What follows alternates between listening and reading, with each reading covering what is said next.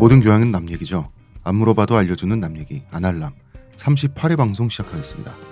의문의 그녀 시호님, 안녕하세요. 문화평론가 이동규 대표님, 안녕하십니까. 저는 작가 홍대 선입니다. 홍대 성이 아니고요. 네, 오늘 두 분이 제 이름을 여러 번 잘못 발음하실 수도 있습니다. 어, 직장인이라면 월급 도둑질, 학생이라면 공부 방해, 탁월한 효과를 제공하는 방송이고 싶어요. 이 저랑 시기에 공부하는 학생이 있나요? 그 학원 다니라 아유, 그런 공시생도 있더라고요. 음, 죄송합니다. 우리가 손논 지가 오래돼서. 수능만 시험이 아닙니다, 대표님. 공부를 안 해본 지가 너무 오래돼가지고. 네. 뉴스 시간입니다. 트위터에서 민용이란 분이 아날람을 들으면서 제 목소리가 좋다면서 미성이라며 감탄을 하셨어요. 음, 제가 안 된다고 절레절레 짤도 보내드렸는데 그래서. 그런데 이분이 마사오님 목소리도 좋다고 하셨어요. 아, 음. 인간에게는 장단이 있고요. 결핍이 있죠. 마사오님의 목소리를 좋다고 느끼는 단점이 있을지언정 그 사람을 포기하면 안 됩니다. 그런 분들도 제 목소리에 감동하는 높은 미적 기준을 발휘한다는 점에서 어, 사람에게는 다양한 측면이 있다. 그런 생각을 하고요. 시호님은 저 노려보지 마시고 그런 거 하지 말라니까. 그냥 조용히 있으면 저 아무 말도 안 하고 쳐다만 봤어요. 자를 거라니까 내가. 두 대표님 쳐다만. 봤어요 저. 가만히 있었잖아 나 지금. 오늘 사연을 주신 분이 메일로 가르쳐 주셨는데 구글에 아날람을 치면 첫 번째 자동 검색으로 시호님이 뜬다고. 그렇군요. 두 번째가 저고 세 번째가 이 대표님. 그렇다고 합니다. 시호님. 음. 네. 뭐 아무것도 치면. 모르시니까 네 궁금하시겠죠. 그런 소식이었습니다. 세 번째 뉴스. 오늘 저희 성풍 속사 합니다. 좋습니다. 배경은 유럽이고요. 음. 유럽 지겹대. 지겹대요? 어. 어. 참으시라고. 왜 누가 저기 그래요? 뭐야? 근데 모 지인이 유럽 지겹다. 왜 모르는 발음에 이상한 사람 만 나와? 뭐좀 다른 나라도 좀 섞어가면서 해라. 음. 그래서 어디 듣고 싶냐 했더니 갑자기 방글라데시, 베트남 같은 데가 좀 거기는 좋겠다. 발음 더 어렵잖아요. 그래서 아니 뭐 어, 이름 되게 어렵잖아요. 뭔가 신선한 걸 듣고 싶은 것 같아. 아, 이번 주 이야기하는 저희 이야기에 네. 방글라데시 사람도 나옵니다. 음 맞아 맞아. 배경은 유럽인데요. 음. 그렇습니다. 빅뉴스. 이 방송을 녹음하고 있는 오늘 시호님 생일입니다. 그렇습니다. 제가 오늘 기빠진 날입니다. 예, 생일 축하드립니다. 네. 이 생일에 뭐 칙칙한 아저씨 두 명이라 이거 뭐 생일에 투잡 뛰고 계신데 기분이 어떠세요? 생일 투혼 이런 것이로구나. 녹음이 끝나면 생일이 지나가죠. 네, 끝나요. 축하드립니다. 아, 인생 이래도 되는가? 인생 뭘까? 저 자신에 대해서 걱정이 앞서네요. 예. 혼자 고민 많이 하시고요. 네. 생일 잘 보내시고요. 네. 예, 이제 몇 시간 안 남았어요. 저는 광고 듣고 오겠습니다. 오, 아로니아진, 당신은 누구죠? 뉴 아로니아진이 출시되었으니 먹는 자마다 피로 회복과 힘찬 하루를 얻으리로다. 정말 먹는 족족 몸에 좋은 건가요? 어찌하여 마음에 의심이 일어나느냐? 먹거라. 그리하여 건강이 너와 함께할지어다. 내가 약은 음침한 골짜기로 지날지라도 항산화 효과가 나와 함께 하심이라. 아멘. 국내, 최고 합리화, 최다, 판매, 평산네이처, 뉴, 아로니아진. 근데 네. 겨울에 출산을 하셨으니 힘드셨겠는데 아닌가? 내가 한여름에 태어났거든요. 여름이 더 힘들다 그랬어요. 여름이 힘든가요? 그러니까 딱 제일 힘든 때가요. 5월, 6월, 6월 이때래요. 왜냐면 그러니까 몸 풀 때 여름일 때. 아, 그때가 죽음이래요, 진짜. 제가 7월에 태어났거든. 그러니까요. 대표님 7월 14일이었나? 음, 아닌가? 16일이었나? 음, 음. 하여튼 며칠이긴 말하지 해요. 마. 어쨌든 저희 어머니가 그래서 너무 더워서 찬물로 샤워를 했다가 음. 그 뒤로 계속 그런 고생을 얘기 하셨어요. 많이 하잖아요. 이렇게 아이고 아이고 아이고 그러면서 근데 우리 아버지랑 서로 어디 아픈지 대결을 했는데 네, 아 이런 얘기 또 웃기는 나이나 또 나오네. 아 아버지가 네, 6.25 때 네. 그 젊을 때 끌려갔다가 저희 아버지도 저랑 비슷해요. 그렇게 음. 뭐 무력이 뛰어나신 분이 아닙니다. 갔다가 무력은커녕 체력도. 예, 배틀을 맞았나 봐요. 어. 배틀로 이렇게 엎드려 뻗쳐를 예, 맞았나 예. 봐요. 그게 이제 평생 아프셨던 거예요. 어. 가끔. 어. 그거 갖고 어머니가 이제 아유 여름에 애를 낳아가지고 내가 너무 더워가지고 내가 방에서만 있을 수가 없어서 내가 찬물로 샤워했는데 그게 평생 아프다 그랬대. 나는 유교 가서 둘이 뭐 하는 거야? 그 생각이 나는군요. 근데 몸 그 몸조리 할 때 저는 예전에 들었던 얘기가 진짜 몸조리를 잘 하려고 단속을 열심히 하셨대요. 안 먹고 왜 뜨거운 거 하고 근데 딱 손가락 한 마디가 음. 시리시다는 거예요. 그게 그러니까 왜 목욕물 온도가 됐나 안 됐나 이렇게 아 진짜? 목욕물 온도를 손가락으로 쟀었는데 음. 딱 고기만 시리다고 본인은 그런 어. 얘기를 하시는 분을 저 거기만 안 풀린 거예요. 어. 거기만 바람이 든 거예요. 아, 뭐, 어, 신비하다. 어 진짜 신비해요. 자 오늘 사연은 사연 주신 분께서 필력이 아주 좋으셔가지고 아주 약간의 편집만 거쳤습니다. 너무 재밌어요. 읽어보겠습니다. 안녕하세요 아날람 진행자 여러분들. 2주 전부터 정주행하고 있는 애청자입니다. 이분 성령 충만을 받으셨어요. 네. 대선 진리의 이 충만을. 예. 아 2주 전부터면 그 대선 진리 그거 아직 안 들으셨겠네요. 들으셨지 않을까요? 어떤 에피소드를 먼저 들으셨는지 모르니까. 그런가요? 이분이 아직 우리 그 되게 끔찍한 에피소드가 하나 있잖아요. 네. 그거를 이제 아직 안. 따로 빼놓으신. 네. 저는 현재 미국의 유전학 박사 과정 중에 있는 유부남이고요. 어 유전학? 유전학. 음. 과거 진행형 탈모인 헤드빈 탈모드. 이분이 영어를 또 영단어로 하나 만드셨어요. 한국에 있을 때 과도한 스트레스로 쫙쫙 M라인 탈모가 진행되다가 미국에 와서 잠시 속도가 더뎌진 분이라고 하는데 제가 사연을 보내게 된 이유는 망블리즈 편을 듣고 나서입니다. 대표님 망블리즈는 러블리즈를 뜻하는 거죠? 음 그렇습니다. 망블리즈 편이라 그러면 안 됩니다. 네. 나의 러블리즈. 그럼요. 나의 러블리즈. 러블리즈를 편. 좋아하는 사람에게는 러블리즈고 대표님은 러버 연합 회원이시니까 망블은 이제 러블리즈를 싫어하는 사람들이. 음. 대표님의 전문적이면서도 덕적인 러블리즈 방송을 듣고 저도 찾아 듣게 되었습니다. 윤상 씨의 곡을 그다지 좋아하진 않지만 대표님과 시온님의 말에 귀 얇은 제 마음이 흔들렸고 러블리즈의 팬이 되기로 결심했습니다. 뭐 결심까지 하세요.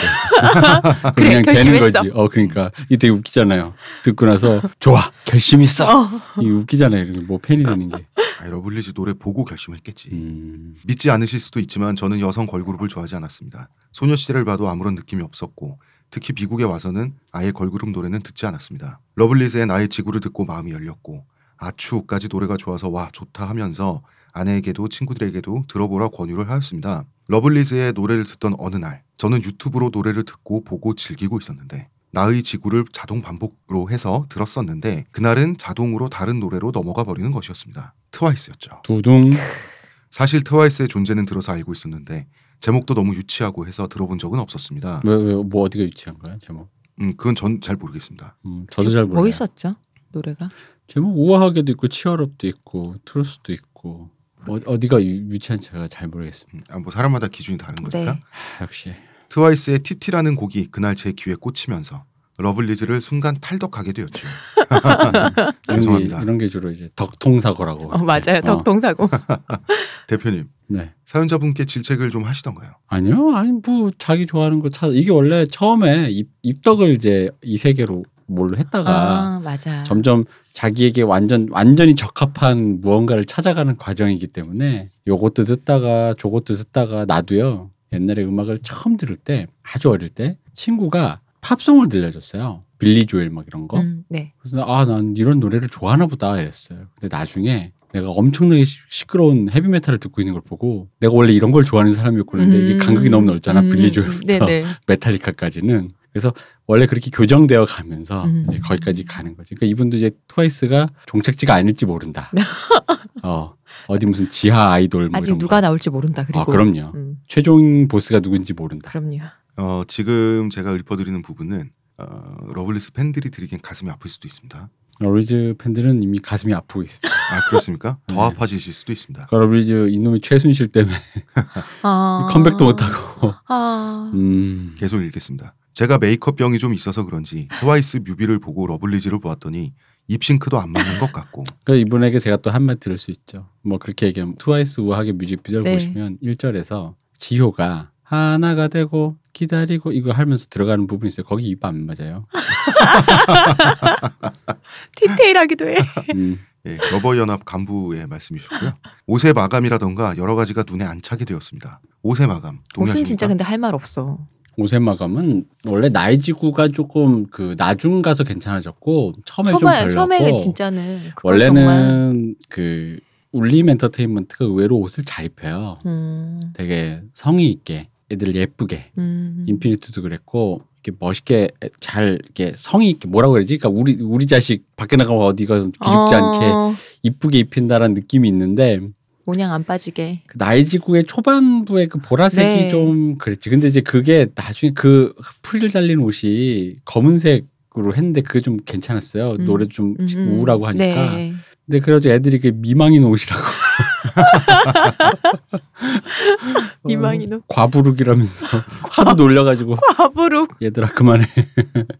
안무는 용서해줄 수 있는데 그건 너무하잖아. 어. 그랬 뭐 그랬었습니다. 그 나이 지구는 솔직히 조금 아, 좀 그랬어요. 음. 음. 특히 트와이스의 쯔위와 나연 양의 파워는 어마어마했으며 동시에 아 소녀시대는 이렇게 끝났구나 하는 생각이 들었습니다. 사실 저는 음악에도 관심이 많은데 JYP에서 나온 그룹인데 박진영이 정말 뼈를 깎으며 만든 줄 알았더니 우아하게 Cheer Up TT까지 다른 작곡가 분이시더라고요. 이분은 블랙 아이드 필승이라고 음. 옛날 현아 그 노래부터 시작해서 지금 이제 하고 계시는 거죠. 음. 제가 봤을 때 이 TT가 너무 노래가 잘 나와서 함부로 속단하는 건 아니지만 이분의 최고 걸작이 되지 않을까. 음. 음, 노래 노래가를 너무 잘 뺐어. 음. 아 왜냐면은 네. 예전에 G 있잖아요 소녀시대 네. G. 그게 이 트라이브라는 작곡가 팀의 노래거든요. 네. 근데 이 트라이브가 그 진짜 그 G를 듣고 내가 깜짝 놀랐거든요. 노래가 너무 producing이 잘 돼가지고 음. 특히 아홉 명을 안배하는 그 솜씨하며 네, 네.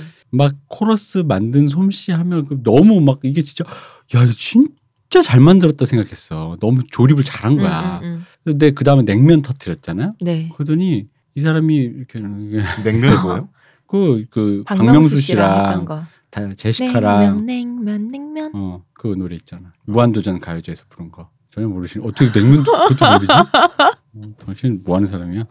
TV를 전혀 안. 배도 맨날 들었었고 맨날. 어, 아니 TV를 안 보는 건 상관없이 상관없어요. 냉면은 저도 TV 안 봐요. 정말 저기 뭐야 그냥 걸어다니면 그, 어, 그냥. 걸어다니면 나오는 너무 어. 노래가 쉬워서 어쨌든 그 뒤로 이제 달샤벳 이게 하시면서 예. 이렇게 이렇게 좀. 했는데 아. 사람이 정점이 있더라고. 근데 음. 내가 TT가 왠지 그런 느낌이라서 아, 아, 안 돼. 블랙아이드 필승 더. 더 멋있는 곡 더 많이 만들어라 네. 응원하는 차원에서 어. 음, 뭐 그렇습니다.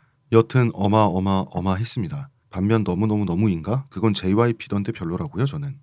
뭐가 뭐가? 어, 아. 이거 어, 그 아이오아이가 이번에 들고 나온 마지막 아. 곡 너무 너무 너무 아 이게 왜 그러냐면요. 이거 이제 확인되지 않은 사실이에요. 그냥 네. 루머입니다. 네. 일단 팬분들을 위해서 그냥 얘기해드리자면은 트와이스가 곡을 갖고 나올 거 아니에요. 네. 곡을 갖고 나오면은 그걸 이제 블라인드로 이제 한대요. 네, 그러니까 네. 작곡가가 누군지는 얘기 안 하고 그냥 곡을 아. 트는 거야. 아, 트와이스 저거- 한테 너네가 골라봐 어, 이렇게. 아니 뭐 트와이스 보면 같은 이제 기획팀 뭐 아, 프로듀서 다 네네. 고르겠지. 근데 이제 그럼 자기들끼리 누가 좋다 이렇게 투표할 거 아니에요. 네. 근데 이제 우리 JYP가 계속 까이고 있대요. 아, 어, 사장님이 만든 곡이. 어, 그래서 근데 이제 이게 아시겠지만 그분이 자기애가 굉장히 강하신 분이라 그렇죠. 이게 내가 그렇게 되면 어떻게 되겠어? 지금 트와이스가 가장 트렌디한 사람인데 트렌디한 거에서 밀려났잖아. 그럼 내가 다른 애들 거 해야죠. 근데 아이오아이가 왔는데 그 너무 너무 너무를 이제 한 거예요. 근데 딱 봐도 이게 이게 이제 확인되지 않은 겁니다. 네. 그냥 단지 노래풍이 네. 아 이거 뭔가 트와이스 주려고 만들었다 까였던 그런 느낌의 느낌이. 느낌의 어, 아. 그런 얘기가 있었다. 아. 어, 어디까지나 얘기다. 어, 얘기다. 네, 어, 루머다. 그냥, 네. 그냥 팬들 사이에서 도는 어떤 어. 그런 JYP가 JYP 내에서 이렇게 따돌린다.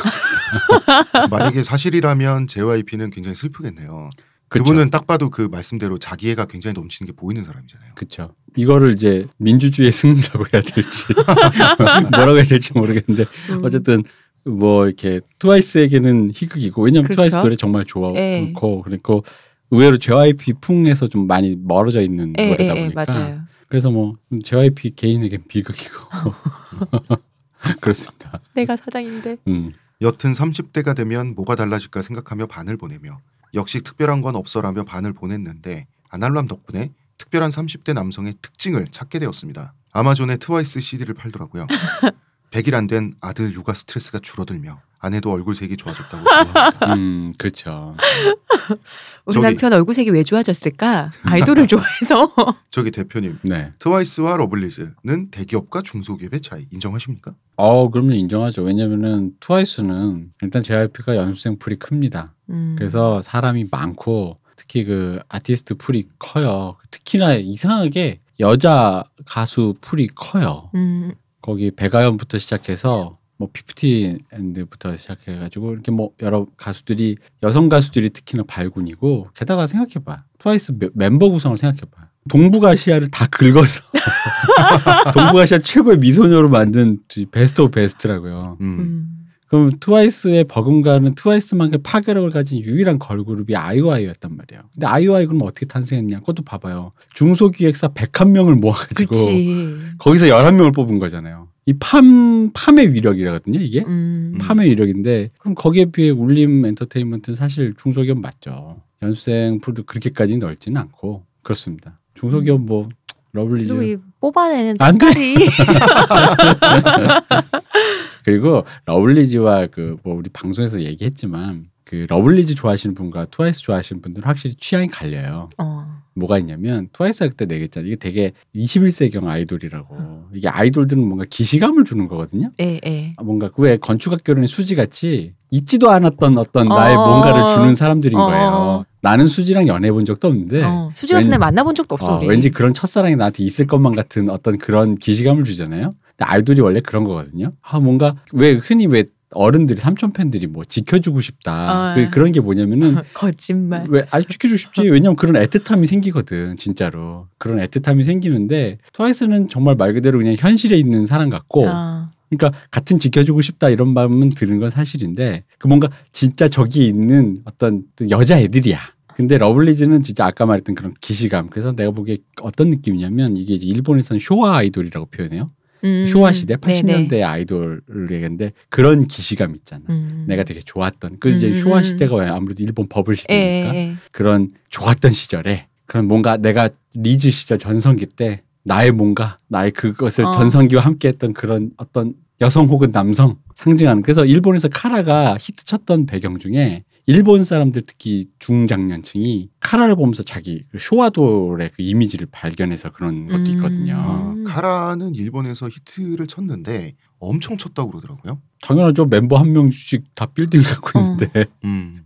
그뭐 엄청난 거죠. 근데 러블리즈는 약간 그런 까라거든요. 그러니까 음. 뭔가 그런 기시감을 주는 음, 음, 음. 애절한 저 뭔가 어딘가에 내가 있지도 않았던 어. 뭐 나의 청춘이 뭔가 자꾸 떠오르는 예. 그래서 아마 러블리즈 좋아하시는 분과 트와이스를 뭐 다 좋아하시겠지만 굳이 누구를 좋냐라고 뽑으신다면 그런 식으로 갈릴 어, 것이다. 취향이 아마 갈린다 어. 이렇게 예. 이분은 제가 봤을 때 과학자시니까 음. 그런 기시감이 현혹되는 사람이 아닌 거야 저는 음, 이- 유전학 박사 과정 중에 어, 있다고. 유, 어. 유전학을 하시는 것 자체가 아무리 봐도 이 배경이 있지 않으신가. 음. 탈모 때문에 아, 그리고 이분이 알게 모르게 영향이 미쳤지 않나. 동북아 미소녀의 그 유전학적 골상을 보시는 어.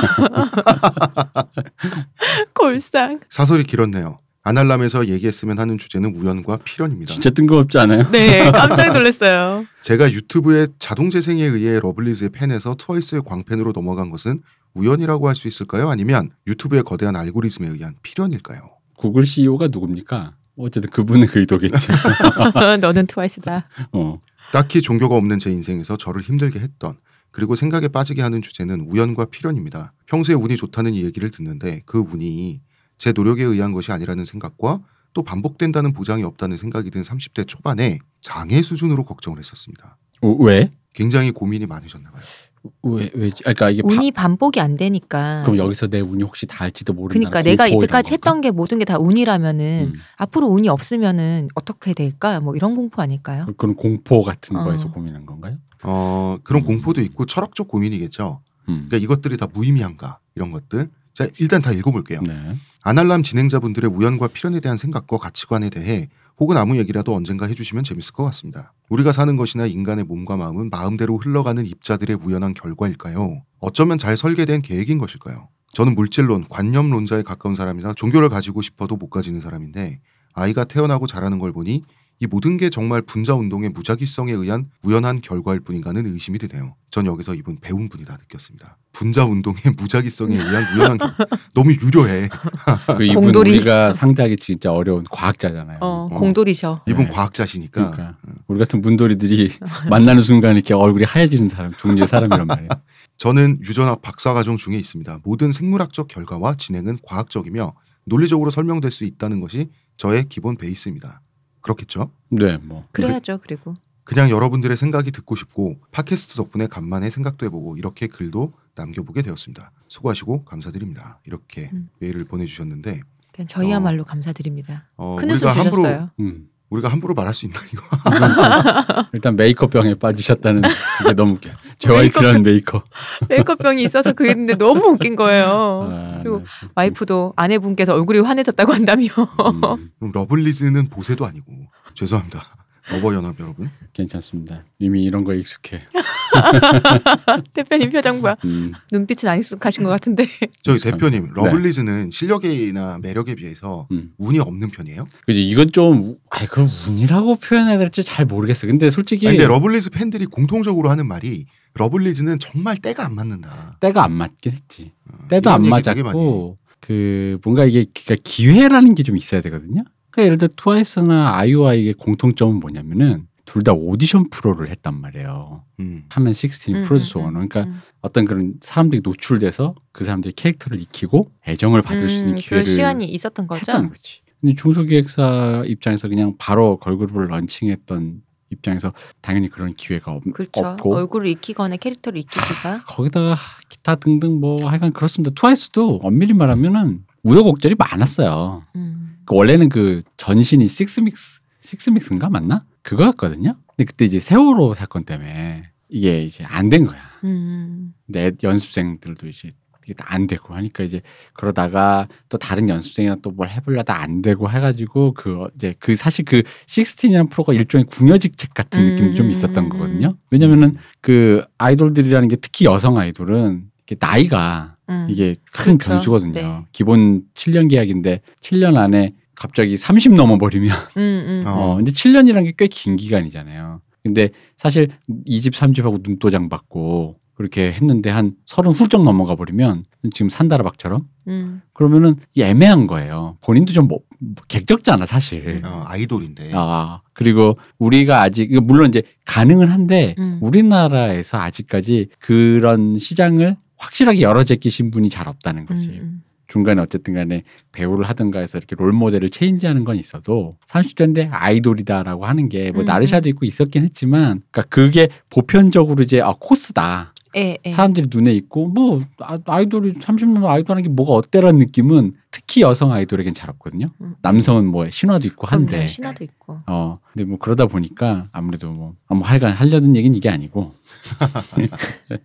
저는 이분에게 그런 얘기는 해드리고 싶어요. 사실 나는 약간 딴 얘기로 세자면 음. 딴 얘기를 통해서 얘기를 하자면 모든 게 의도라고만 생각하면은 우연한 거의 총 집합이 어떤 의도성을 가질 수가 있거든요. 음. 그러니까 예를 들면 이게 저는 이제 영화로 얘기를 하자면 네. 영화 현장에서 영화 창작을 해보지 않은 창작자의 마음을 짐작만 하는 평론가들의 가장 큰 실수가 뭐냐면 모든 그 모든 그건 이제 음악도 마찬가지야. 음악이나 영화 다 어떤 예술 쪽 평론가들은 모든 그 장면 하나, 배우의 연기 혹은 뭐 음악으로 치면 모든 이 음 하나가 의도라고 생각을 해요. 음. 아니 그 리포트 문장이라고 생각하잖아. 그렇죠. 하나 하나가. 뭐 문학으로 치면 글 하나 한 문장. 음, 근데 음, 아시겠지만 해보신 분들 알겠지만 그날 우연히 기분이 나빴다거나 아 음, 예를 들어 음. 내가 뭐 예를 들어 송강호 배우랑 영화를 찍는데 나의 의도라고 칩시다 내가 감독인데 근데 송강호 배우한테 자 그럼 여기서 15도만 아니 아니 0.7도 고개를 돌려 아니 아니야 거기서 좋아 여기서 지금 공기의 비중이 뭐 이러, 이러진 않아요 공기의 비중. 어, 어, 녹음이 지금 볼륨이 0 데시벨, 0.1 데시벨 낮은데 목소리를 0.1 데시벨 높여서 얘기해 주세요. 대사를 쳐서 이러지 않는다고. 그건 모든 것은 우연이라고. 음, 음, 그, 음. 그니까 근데 그 우연도 각자의 의도는 있지. 음, 음, 음. 송강호 배우가 준비해 온 뭐가 있을 네, 것이고 네. 내가 의도한 게 있고 심지어 내가 상상한 거와 그 배우가 혹은 촬영 감독이 뭐 각자가 하고 있는 톤이 뭔가 서로 달랐을 수 있고 근데 그게 오히려 더 좋았을 수도 있고 음, 음. 근데 그 우연이 뭉쳐졌는데 심지어는 생각도 못했는데 그냥 애드립 쳐가지고 어, 어. 이렇게 그 유명한 너 밥은 먹고 다니냐고 애드립이래잖아. 근데 그게 전체 그 살인의 추억이라는 영화에 잘 맞았잖아요. 예, 예. 그리고 음. 최종적인 훅이 됐잖아 그게. 어, 어. 근데 그거는 그걸 선택한 거는 어 이거 막상 보니까 좋은 데서 그 봉준호 감독님이 선택을 한 거지만 선택은 의도지만 그게 나온 건 우연이고 음, 음. 근데 전체의 무드로 봤을 때, 전체 톤으로 봤을 때 그것은 하나의 거대한 봉준호 감독의 거대한 뭐 뭐라고 해야 될까 의도로 봐도 무방하겠죠. 음, 음, 음. 근데 그 안에 그냥 두는 것도 의도니까요. 정말 기가 막힌 마침표 역할을 해줬죠. 그 그죠. 근데 그렇다고 해서 그것이 모두가 우연, 뭐 말 그대로 그냥 세월이 흘러서 음. 가다 보니까 무슨 입자와 분자가 만나가지고 송강호라가 빚어지고 필름이 만들어지고 살인 추억이 찍혀진 건 아니라는 거지. 거기엔 사람들의 의도라는 게 있는 네. 것이고, 그러니까 경향성으로 파악을 해야 될 것 같아요. 그렇죠. 의도인 부분이 있고 우연인 음. 부분이 있고 이렇게 굴러 굴러 흘러 흘러 가는 거잖아요. 음. 근데 이걸 딱딱하게 의도로만 파악하면 대부분 그러니까 일견의 평론가들이 그렇게 평론을 많이 해요. 음. 무슨 뭐 어떤 감독의 저 샷의 4분의 3 구도에서 4분의 9도의 4분의 3에 위치하는 저 얼굴의 표정과 뭐 이러면서 이제 분석을 하시죠. 근데 그게 무의미하다는 건 아닌데 그런 흔히 말하는 과도한 의미화와 과도한 과몰입은 이게 생각을 음. 딱딱하게 만든다는 음. 거지. 영화 평론을 하는 분이 이제 분들이 두 그룹이 있잖아요. 보통은 글을 쓰는 분들이 네. 문돌이들이 현장에 없었던 사람들이죠. 이 사람들은 영화를 좋아하고 많이 보고 책을 많이 읽은 문돌이들이 책상머리에서 영화 평론하는 경우가 대부분이고 그런데 이 문돌이들의 특징이 음. 배우들의 행동, 의도, 그 다음에 대사 요거 하나 가지고 무슨 목적에 의해서 이걸 이렇게 얘기를 했고 뭘 했고 이런 식으로 가는 반면에 영화 현장에 있었던 사람들 특징이 시네마틱하게 접근을 하잖아요. 화면 때깔을 왜 저렇게 뽑았는가, 얼마큼 그 극적인 효과를 극대화하게 잘 연출했는가 이렇게 가는데 이런 게 좀 다르더라고요. 흔히 말하는 아티스트한테 예를 들어 이런 질문 뭐 그걸 어떻게 하십니까 했을 때 아티스트들이 흔히 아니 뭐 그냥 하다 보니까 됐어요 뭐 이런 식의 말을 많이 하잖아요. 되게 왜 유명한 얘기 있잖아요. 그 황새 소나기에서 음, 선생님 보라색은 그 원래 우리, 우리가 죽음을 의미한다고 배우잖아요. 음. 그런 의미로 쓰신 건가요? 했더니 아닌데 내가 보라색 좋아해서 그런데 음. 이렇게 근데 그거를 심지어 어떤 작가조차도 어. 그냥 나 보라색 좋아하니까 보라색 이 아이의 해야지. 옷은 보라색으로 입혀야지 이렇게 쓴 건데 그러니까 왜냐하면 그거를 그러니까 그게 어떤 의미를 띠는 띌수 있죠. 그럼요. 그리고 그 작가의 의도와 상관없이 띌수 있는데 그리고 그 아티스트가 그런 식으로 말을 했을 때 그걸 농담으로 생각하는 경우가 많아요. 뭐 겸손하다든가 음. 그냥 뭐 마치 영업 비밀을 안 얘기해 준다든가 어. 이런 느낌으로 자꾸 오독을 하는 경우가 많은데 음. 실제로 아무 생각 없이 한 경우가 많아요. 음. 근데 이제 그 아무 생각 없음에서 나오는 그 전체의 또 경향성과 무드와 톤이라는 건 음. 다른 거라는 거지. 그건 그거대로 또 다르게 해석해야 되는데 모든 것이 의도로 결부하는 것도 웃기고 그렇다고 해서 아무것도 의도가 아니었다라고 말하면은 아무것도 말할 수가 없잖아요. 그렇죠. 어, 뭐 영화 톤이 좋더라, 뭐 음. 감 느낌이 좋더라 이 얘기만 있고는 할 수 있는 게 없잖아요. 줄거리 하고. 그럼 의도와 우연이란 거는 다 그냥 그러니까 이분도 예를 들어 덕통사고를 당하는 예, 게 예, 네. 그거는 얘기해도 이제 돼? 창작자가 만들어내는 컨텐츠에 관한 거고 음. 이분은 이제 그 인생 전체에 대해 자연과 인생, 인간에 대해서 좀 아니, 그러니까. 한 건데 내가 비유를 하자면 그렇다는 거지. 음, 음. 그러니까 세상 일이라는 게 다 그런 거라는 거죠.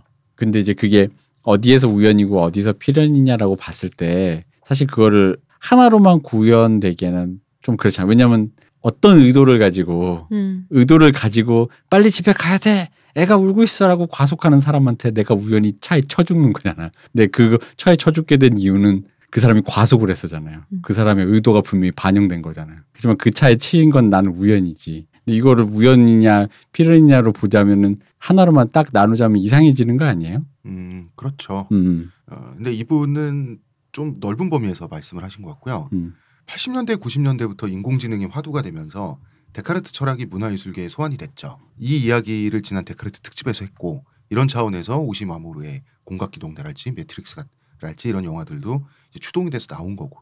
현재는 빅데이터라고 하는 거 있잖아요. 거대한 알고리즘에 의한 개인의 선택 유도라고 하는 지금 이제 구글이나 유튜브 같은 데서 하고 있는 사연자분께서 말씀하신 이런 것이 유행을 하고 또 상업적으로 결과를 만들어내면서 슬슬 데카르트가 아닌 데카르트의 후배죠. 서양 합리론의 스피노자가 소환될 조짐이 보여요. 음. 실제로. 스피노자 철학이 이와 관련된 철학이거든요. 빅데이터라는 게 말하자면 A와 B를 좋아하는 사람들은 C도 좋아하는 경향이 있다더라 라는 연산 결과를 대입을 하는 거예요 자기 인터넷 페이지에 자동 검색이 되고 추천 영상이 뜨고 추천 광고가 뜨고 이런 건데 그냥 A, B, C가 아니라 그야말로 어마어마한 양의 정보를 모아서 뭐 곱하고 적분하고 미분하고 해서 이 결과값이 나오는 거잖아요. 이게 개념은 옛날부터 있었대요. 최근에 구현된 게 구글의 서버 때문이래요. 음. 서버의 그 물리적인 양 자체가 어마어마해서 연산이 된다 그러더라고요. 그래서 이 아이디를 쓰는 이 네티즌은 아마도 이 타이밍에 이것을 소환할 것이다는 게 결과가 자동값으로 나온다는 거지. 이런 차원에서 세계 최고의 권력자가 구글 CEO라고 하는 뭐 그런 그런 말도 있, 있어요. 어, 넷플릭스라고 아시죠? 네. 예, 넷플릭스 저는 회원인데 좋습니다. 넷플릭스. 좋더라고요. 넷플릭스가 빅데이터로 부- 드라마 주제 배경 등장인물 플롯 심지어 배우 캐스팅까지 결정한대요. 이거 알고리즘은 아니고 그 옛날에 모 영상 팀 대기업에서 왔었던가 삼성 영상 사업단부터 시작했나 아니 CJ였나 어쨌든 간에 어떤 모 영상 영화 관련된 팀에서 이걸 하려고 했어요. 어, 음. 물론 이제 그렇게 디지털로 구현된 알고리즘은 아니고 그냥 이제 어떤 통계적인 거에 유의미함으로 이런 거 음. 있잖아요. 뭐 우리 흔히 말하는 요즘에는 알탕이 유행이니까 알탕을 해봅시다. 알탕의 구조는 뭔가요? 이러면서 음. 음. 음, 가장 성공하는 구조들을 아, 뭐 반복된 그런 거죠. 구조들을 이제 취합해가지고 그러다 보니까 이게 잘못인지 모르겠는데 이상한 편견들 같은 것도 생겼죠. 근데 데이터도 어느 정도 입증했긴 했고 예를 들어 뭐 한국 영화의 기본적인 지금 이제 좀 많이 추세가 좀 변해가고 있는데 음. 잠깐 딴 얘기입니다. 한국 네. 영화의 가장 큰 편견 중에 하나가 뭐였냐면 한국 영화 관객의 주된 그 결정은 여성이 한다 하거든요. 맞아요. 어. 어. 그래서 여성이 남자를 끌고 간다. 남자가 보고 싶은 영화가 있어도 여자가 보기 싫으면 남자는 안 본다. 음, 음, 어, 뭐 그런 거기 때문에 여성에 맞춘다. 음, 음. 뭐 그런 류의 얘기도 있고 그래서 뭐 여성이 주인공인 건 드라마로 충분히 보기 때문에 남성 주인공을 보고 싶어 한다. 음. 그래서 남성 주인공들이 주로 히- 히트를 많이 친다. 그런 영화를 알탕 영화라고 한다. 뭐 알탕이 아니더라도 음, 음. 그러니까 주인공이 남성인 뭐 그런 류의 이 것들이 막 나왔었죠. 그래서 그런 걸 갖고 그게 이제 옛날에는 일종의 데이터가 없으니까 편견이었는데 음, 음. 혹은 그냥 뭐라 그러지 경향성 예. 그냥 그런 것 같더라라는 경향성인데 이제는 이게 이런 식으로 음, 데이터가 나온다는 거죠. 그러니까 넷플릭스가 일부러 인간의 개입 없이 빅데이터의 명령에 따라서 명령이라기보다는 더 정확하게는 연상 결과 정도가 되겠죠. 따라서 작품을 기획해서 제작을 하고 릴리즈를 하는 실험을 하고 있는데 결과적으로 다 호평받고 있거든요. 음. 상업적인 성공을 거두고 있고. 자 제가 스피노자를 말씀을 드렸는데 스피노자의 철학이란 거는 간단히 말해서 나의 지금 이 선택은 정해진 것인가? 예를 들면 철학의 흔한 화두 중에 지금 이런 거예요. 내가 지금 아무 생각 없이 산책을 하고 있어요. 왼쪽으로 갈까 오른쪽으로 갈까 고민을 하는데 나는 왼쪽으로 갔단 말이에요. 그런데 왼쪽에 있는 그 수풀이나 이런 거에 낙엽 색깔이 내 마음에 들었다 이거예요. 그럼 그 이유는 어릴 때의 경험이 또 소환될 수 있잖아요. 나 행복했던 어린 시절의 그 벽지 색깔이 저 낙엽의 색깔과 비슷했다는 둥. 근데 그러면은 그거는 또 어머니가 선택한 거잖아요. 그런 나의 기질은 부모님이 제공한 가정 환경의 영향을 받은 거고 그 가정이 생겨나려면 부모님이 만나야 되죠. 저 같은 경우는 외가가 이북에서 내려온 집안이거든요. 그럼 또 유교가 일어나야 돼요. 이런 식으로 끝까지 가면 단군 만검 거쳐가지고 빅뱅까지 가요. 빅데이터가 바로 이 철학적 질문을 사실 건드리고 있어요. 이거를 인과관계로 역산하면 나는 그러한 선택을 이미 하기로 정해졌다는 대표적인 철학의 화두가 나오고, 나오게 되거든요. 인간에게는 아무리 그래도 자유의지란 게 있지 않은가라고 하잖아요. 여기에 대해서 스피노자가 이런 식으로 얘기를 합니다. 돌을 던지면 포물선을 그리며 날아가다가 떨어지죠. 돌이 만약에 생각을 할 줄 안다면 스피노자 왈 자신은 자유의지로 지금 하늘을 날아가고 있다고 믿을 것 이런 말을 하거든요.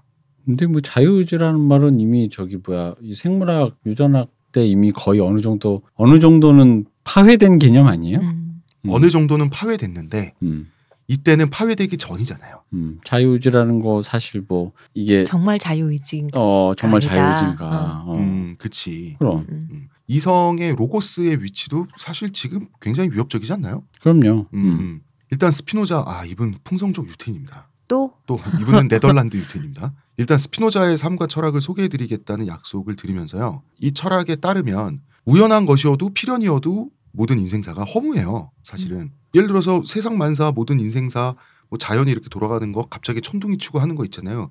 이게 말 그대로 그냥 다 어, 우연한 것이라면 목적성이 없죠. 그럼 맹목적이 되잖아요. 인간의 삶이라고 하는 게 허무한 게 되고 말씀하신 그대로 사연자분께서 입자들의 흐름에 불과하게 되는 건데 스피노자식으로 필연이라고 보면 자유의지는 착각이죠. 역시 목적성이 없어요. 다 허무해져요. 음. 근데 이것을 스피노자는 사실은 해결을 합니다. 나투라 나투라다 나투라 나투란스라는 개념으로 해결하는데 하나는 능산적 자유라는 뜻이고 하나는 소산적 자유라는 뜻입니다. 이거는 저희가 다음에 스피노자 철학 특집을 하면서 설명해 드릴게요. 우리가 데카르트도 했으니까 스피노자도 소개를 해 드리는 걸로 하고요. 지금 여기서 할 말은 아닌 것 같습니다. 개인적으로 저 같은 경우는 대학생 때 이기적 유전자라는 책 있죠. 네. 리처드 도킨스의 네. 이걸 읽고 비슷한 허무감에 빠진 적이 있었어요. 이 모든 것이 우리가 뭐 추구해야 된다고 말하는 이성적 가치랄지 인간의 목적주의, 목적성이랄지 하는 게 사실은 우연한 이것도 우연이잖아. 유전자의 그 종선택이라고 하는 거는 유전자 생존의 결과란 말인가. 이 물질계에 일어나는 이런 고민을 굉장히 많이 했었는데 뭔가 굉장히 허무해지면서 좀 많이 충격을 받았거든요. 근데 뭐 시간이 해결해 줬습니다. 어떻게 왜? 시간 얘기를 어떻게? 왜냐하면 사실 그렇잖아요. 아, 이런 얘기 해도 되나? 그러니까 뭔지 알아야죠. 그 여성분들과 이제 그 맨날 동- 하던 얘기잖아요. 섹스를 하면서 예, 예, 어. 그 동침을 하는 생활에 좀 이렇게 열중을 했던 침이 더 이상해 왠지. 예, 뭐. 그랬던 적이 있는데 생각해 보니까 그렇잖아요. 뭐 이성 뭐 이성이 있을 수도 있고 없을 수도 있고 이성 무엇을 가지고 우리가 이성이라고 지칭하느냐 이런 여러 가지 문제도 있고 사실 지금 내가 하고 있는 이런 행동들이 그 여, 여성과 어떻게 한번 잡으려고 뭐 이렇게 플러팅을 하고 하는 모든 행동들은 사실은 유전자의 명령을 받는 건 사실이잖아요. 아니에요. 아니에요? 음. 유독 심하게 받으셨잖아요. 음. 그러니까 그러니까 인간의 성욕, 어, 아닌 것 같아. 나의 의지야. 대한 자, 이거야말로 자유의지야. 그렇지. 그런데 그거에 대해서 내가 그 뭐 연애를 하고 데이트를 하고 뭐 어떤 말로 꼬시고 하는 혹은 내가 좀 바보 같은 말을 해서 실수를 해서 따귀를 맞는다든지 하는 것은 그건 또 의도가 들어간 거잖아요. 그러니까 아까 대표님 하신 말씀하고 비슷한 것 같아요. 의도성과 우연성이라고 하는 게 뒤섞여서 어느 방향으로 나아가는 그런 에너지가 저는 있다고 좀 생각을 하고 스피노자는 왜 인간이 자유의지라는 개념이나 뭐 이런 거 있잖아요. 인간만이 가지고 있는 이성이랄지 만물의 영장 같은 개념에 인간이 왜 목을 매는지 알 수 없다는 식으로 논리를 전개해요. 음, 왜냐면은 나는 알 것 같아. 음. 그런 거를 자기의 어떤 존엄성과 관련해서 생각하시 연결해서 생각하시는 분들이 많아요. 음, 음. 마치 그게 있어야만 음, 음, 나의 음. 자유의지로 선택하고 오롯이 내 판단으로만 판단한 것이고 이것은 나의 무엇이다라고 하는 것 그리고 우리는 만물의 영장이다 이게 나를 좀 존엄한 사람으로 보게 만드는 뭘 인 것처럼 생각을 하신다는 거죠. 그렇지. 그리고 나의 이성, 나의 영혼이라는 게 확고하게 나의 육신을 붙잡고 있다 라고 음, 하는 그런 믿음 같은 거 말이죠. 그렇죠. 사실 스피노자의 생각처럼 사실 별 생각 없거든 그거. 음. 사실 별 상관 없어요 사실. 어. 그리고 스피노자가 제시한 목표는 그냥 다 됐다, 다 음. 됐고 행복하게 사는 것. 이 사람이 제시하는 행복하게 사는 것은 집착을 버리고 인생의 삶과 그 즐거움과 행복을 관조하고 최대한 그 안에서 평온함을 느끼라는 거거든요. 음. 이분 굉장히 조금 동양적이죠. 이 스피노자 철학과 훗날에 불교 철학이 유럽에 들어오면서 이제 스피노자와 결합이 돼가지고 쇼펜하우어 뭐 이런 사람들이 생겨나거든요. 그러니까 이름이 스피노자잖아. 그래서 스피노자라는 방금 어. 그 말씀이죠. 네. 철학과에서 하는 말이에요. 그러니까 어. 난, 난 그런 농담이 당연히 있겠지. 이게 얼마나 유치합니까?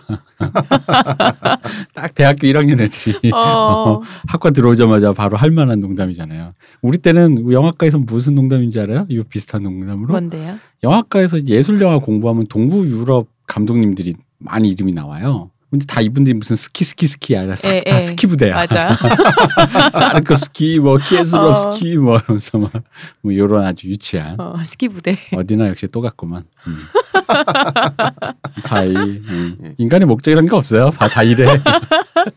어디 여기에 이성이 있고 어. 그래. 어, 트와이스가 좋다면 즐기시면 될 것 같습니다. 어, 러블리즈는 또다시 1패를 추가하시고요. 러블리즈 콘서트 합니다. 어 그래요? 아, 언제요? 단독 콘서트 한다 그랬죠. 네, 러블리즈 콘서트 많이 가주세요.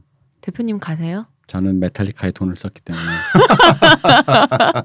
아저씨를 보기 위해 소녀를 포기하다니 이런 기괴한 이게 바로 인간의 이성이 제대로 작동하지 않는다는 이게 바로 이겁니다 이게 어떤 어, 점에서 이성이 작동해서 그런 거 아니에요? 아닙니다 이성이 작동이 안 하는 거죠 이성적으로 생각해 봐요 아니 이성적으로 으로 음, 러블리즈는 다음에도 하지만 메탈리카는 한번 오기 힘들잖아요. 과연 그러니까 그럴까? 이것이 이성적인 거 과연 아닌가? 그럴까 왜요? 러블리즈 나 지금 위기를 느끼고 있는데 이게 끝이지 않을까 오히려 메탈리카가 떠올 확률이 높을 것 같은 그런 느낌이 아, 할아버지가 돼서 올 것만 같고 소녀들은 사라질 확률이 높지만요. 그건 그렇네. 메탈리카 정도의 그 세계적인 월드스타면 할아버지가 돼도 와요. 그렇죠. 어, CD만 사주면. 어, 심이 빠져서 그렇지. 어 그럼 그래서 CD만 사주면 어 그럼 어, 옵니다. 콜드플레이도 오는 마당에 뭐 그렇죠. 이제 뭐 다 왔지 뭐 이제. 음. 왜냐면 우리가 지금 예를 들어 이번에 잭스키스와 함께 SES 새 앨범 새 싱글 나거든요. 네, 나온다면서요. 그렇다고 해서 우리가 전성기 때 SES를 볼 수 있는 건 아니라고. 음. 아 물론 메탈리카 전성기에 뭐 이런 운운하면 내 근데 아까 방금 얘기했잖아 이 그녀들이 갖고 있는 정체성 중에 유, 뭐 유일한 건 아니지만 어떤 소녀성 음. 어 그 소녀성에 대한 거죠 아 근데 참 그럴 것 같아요. 좀 여담인데 보통 미국이나 어, 미국에서 그러죠. 미국에서 동아시아 네. 한자 문명권에 비슷비슷하게 걔네 입장에서 비슷비슷하게 생긴 우리들 있잖아요. 네 한국, 중국, 일본, 대만 이쪽을 보통 이제 국 국스라고 하죠. 그게 뭐예요 뭐 한국 중국 일 미국 이래가지고 국 국이라 그러는 건가 그 발음 듣고 아 그게 그런 설도 일본이고 있어요. 대만이잖아요. 대만도 대만국이에요. 아, 일본 국이라고 부르나? 일본 그러면? 국이에요. 정식 명칭. 어, 그렇구나. 왠지 느낌이 그건데 어. 외국 애들이 발음만 듣고 한국 미국 중국 음. 영국 막 이러게 그래 국스라고 하거든요. 음. 생각해 보니까 나 그런 생각 들었어요. 트와이스는 국스 최종 그거잖아.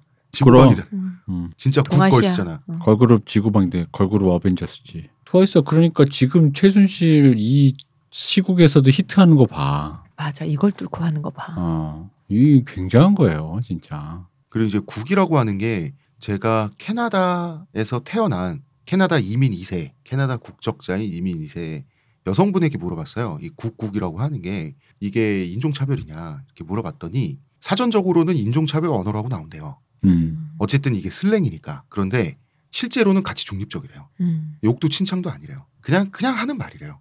그냥 뭐 남자네 여자네 이런 음. 것처럼. 아 근데 그러니까 언어라는 게 사실 앞뒤에 말을 끝까지 그- 듣고 그럼요. 맥락을 어. 들어야지 뭐그 뉘앙스나 이런 게 결정하는 음. 거지. 음, 그런데 예를 들어서 니거 같은 말은 너무 부정적 그게 세잖아요. 음. 그러니까 국도 나쁘게 표현하려면 나쁘게 표현하는데 단어 자체만으로는 그게 없다는 거지. 음, 음. 음. 하여튼 그렇대. 국수. 처음 들어봤네. 고. 음. 그래서 이게 뭐 한국 전쟁에 참전한 미군들이 뭐 중국, 미국, 한국 이- 이러니까 우리나라 음. 사람들이 저 사람도 국국거리는구나 이런 여기서 나왔단 말도 있고 보통 하여튼 국스라고 하면은 일본, 중국, 한국 그다음에 이제 대만 한자 문명권을 통틀어서 우리 같은 피부색의 사람들 있잖아요. 음. 여기 이제 국스라고 하는데 저는 국스에서 태어났잖아요. 네. 근데 예를 들어서 바이킹의 후예로 태어났다. 현 시대에. 음. 그러면은 지금보다 메탈 음악을 좋아할 가능성은 더 높아지는 거 아닌가요? 그런 건 있잖아. 거기 메탈의 성지니까. 어릴 때부터 메탈 듣더만. 뭐 북유럽이 메탈을 많이 듣는 건 맞는데 아바를 들을 수도 있지. 음. 그렇죠. 록세트를 들을 수도 있고. 그러니까 이분이 우연과 필연 이런 말씀을 음. 하시니까 아 그리고 이런 생각. 이 국스 에리아에 음. 국 에리아에 여성 걸그룹이라고 하면 네. 아무래도 소녀상을 기반해서 나오잖아요. 네. 소녀의 이데아를 가지고 나오잖아요. 음. 그러면은 수명이 짧을 수밖에 없겠네요. 그렇죠. 어. 네. 소녀는 금방 처녀가 되고 아니 뭐 처녀는 처, 처녀 어, 되고 저 아주 처녀, 처자? 어. 아주 어, 처자가 아가씨? 되고 뭐 어, 도대체 뭐라고 표현해야 될지 모르는데 그러게요. 왜, 왜? 소녀, 어. 처녀, 숙녀 뭐 있는 말이잖아. 그 그런 말 우리 전에 얘기했잖아. 그게 별로 옳지 않은 어, 말이어서 있는 말이라고 해서 반드시- 숙녀도 별로 옳지 않고 어. 소녀는 그냥 이제 소녀인데 처녀, 그럼 처자 어. 처자, 어. 어 그냥 성인 여성. 금방 성인이 되잖아. 소녀는. 그러니까 여기서 말하는 건 법적 성인이 아니라 성인 여성의 그 어떤 그러니까 우리 흔히 말하는 옳지 않은 말로 숙녀의 느낌이 나는 성인 여성이 되는 것에 대한 얘기죠. 트와이스는 앞으로 면 얼마나 갈까요? 트와이스요? 트와이스 오래 가겠죠. 트와이스가 지금 거의 트와이스는 뭐그 계속 해먹지 어. 당연히. 트와이스가 이제 소녀시대만큼 하겠죠. 음. 10년? 한 7, 8년? 한 7년은 full로 채우겠지. 음. 근데 이제 거기서 어떻게 어, 몰라 어떻게 될지 몰라. 뭐, 예를 들어 하다 못해 뭐 저번에도 우리 트와이스 한 번 진짜 큰일 날 뻔했잖아 그 그 쭈이 사태 네. 때문에 응, 응. 그런. 것처럼 어디 몰라 어디 사드 맞아요. 배치하고 저기 뭐뭐 하나 날라가고 저기 아베가 뭐 하나 쏜 다음에 뭐 하면 몰라 이거 어떻게 될지 몰라 이 한중일 연합이라는 거는요 맞아. 이거는 그 그만큼 살얼음판이야. 어 살얼음판이야 이거 이거는 사실 무슨 일이 복병이 생길지도 모르고 게다가 지금 이제 한한령이라고 실제로는 존재하진 않지만 어쨌든 대 중국 시장에서 지금 이미, 한국에 이미 그 얘기 계속 나오고 있잖아요. 한국의 한류를 어느 정도 제한하려는 그런 움직임들이 있는데 뭐 거기에 비춰서 트와이스가 지금의 소녀시대만큼 어떤 그 시장의 파이를 못 가져갈 수도 있어요. 가- 그냥 이제 흔히 말하는 뭐지 그 루키 시절의 조성민 같은 거지. 음. 근데 뭐 지금 어. 한중일 대만 통틀어서 탑 아니에요? 아 탑인데 그러니까 조성민과 박찬호 생각해봐요. 음, 근데 아, 아무리 어. 탑이라도 중국 음. 그러니까 정부에서 아, 어느 못 시절의 하면 탑이냐가. 뭐. 그렇지. 어, 그것도 그. 당시엔 조성민이 최고였죠. 음. 근데 결국 어떻게 됐어요? 음. 그러니까 모르는 거지. 특히 연예계는 작은 거 하나가 불씨돼서 풍파로 맞아. 이어지는 곳이라 뭐 어떻게 될지 모릅니다. 알겠습니다. 뭐 이제 슬슬 사연풀이 시간 정리하겠습니다. 사연자분 너무 번뇌하지 마시고요. 근데 라고 우리 제가 무슨 얘기한 거야?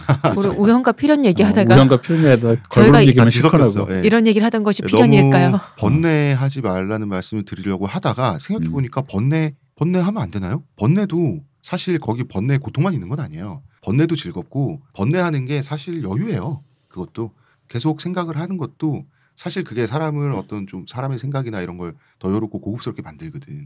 그런 철학적 고민들이. 근데 그것도 사실 스피노자가 말하는 관조의 하나거든요. 그럼 번뇌하는 나 자신을 그냥 내버려 두는 것. 그럼 뭐 이분은 번뇌하시면서? 안 하시겠지만 음. 아까 얘기했듯이 그 아마 이분은 충분히 고민을 많이 해서 이제는 안 네. 하고 그냥 그냥 음, 음, 그 음. 자체에 고민하시는 게 재미있으셔서 네, 네, 네. 하시는 것 같은데 아까도 얘기했지만 우연과 필연이나 하다 보면 빠지는 그 함정들 네. 이게 나의 존엄을 해치는 것 같고 음. 뭐야 이게 다 계획된 거였어 음. 혹은 아무것도 아니었어 둘 다 마찬가지잖아요 음. 그러니까 그런 거에만 안 빠지면 좋을 것 같아요 음. 어. 그리고 이제 철학적인 질문들은 나중에 아마도 이제 내년이 아마도가 아니구나 내년인데 저희가 바리흐 스피노자 삶과 철학을 얘기하면서 어, 풀어볼 기회가 있을 것 같고요. 오늘 사연풀이는 여기까지 수다를 떨면서 하게 됐습니다. 여기까지 하고요. 저희는 오늘 성풍속사 시간이 돌아왔으므로 성적인 이야기를 이제부터 해보도록 하겠습니다. 여러분 오늘 성풍속사 주인공은 프랑스 역사상 가장 게으른 왕 루이 15세 방글라데시 성분세죠. 그리고 그가 사랑한 두 여인의 이야기입니다. 어, 먼저 자 정부라는 개념에 대해서는 우리가 저번에 27회 방송 때 할 만큼 했어요. 네. 메틸의 쌍티트르 정부 메틸의 쌍티트르를 이야기하는 순간 가장 먼저 이름이 나오는 그분 프랑스 역사상 가장 부지런한 정부였죠. 유럽에서 모든 정부의 이데아였습니다. 음. 마담 뽕파두르. 퐁파드르. 음, 뽕파두르 후작 부인. 이게 내가 나이를 먹었나 봐. 네. 나도 이게 후지다는 걸 알면서도 순간적으로 드립을 치고 싶은 거야. 막. 치세요. 아저씨의 개그가 이래서 나오는 거구나라는 걸 최근 이해하고 있어요. 급격하게. 그러니까 뭔가 기회만 있으면 뭐 근데 내 스스로도 저쪽 아까 우리 이성 이런 얘기 했잖아요. 네. 이성과 본능. 이성적으로 이걸 알고 있어. 이건 정말 후진 얘기야. 근데 하지만 하고 싶어. 너무 하고 싶은 거야. 어. 하고 하라니까. 사람들이 비웃는 걸 즐겨. 아, 난 너무 재밌어. 아, 무슨 드립이 치고 싶었어요? 어? 아니야. 나는 그런 사람이 아닙니다. 음. 내가 이 정도도 못 참으면 나 담배도 끊는 사람인데. 아이돌이 성장기 전체를 연습생으로 보낸다면 당연히 실력은 상당하겠죠. 그런데 그렇게 단련되면 춤, 노래 같은 굵직한 기술뿐 아니라 웃는 법이랄지 행동 거지랄지 이런 것까지도 간접적으로나 직접적으로나 교육을 받게 되잖아요. 음. 그럼 대표님 이게 나중에는 이 사람의 품성까지 영향을 미치거나 정해버릴 수도 있는 거잖아요. 아니 뭐 그렇죠. 이거 굳이 이렇게 얘기 안 해도 뭐 그냥 가정 환경이지 뭐. 맞아. 성장 어, 환경. 그게 어. 내가 되는 거니까. 우리 그때 그 얘기도 했잖아. 홍 작가가 타인의 욕망을 욕망하게 된다고. 음. 그럼 그렇게도 근데 그게 그 타인이 우연에 의해서 내가 태어난 가정이나 시대상이나 사회에 따라서 그 내가 만나게 될 그 타인이 누구냐에 따라 달라지겠죠.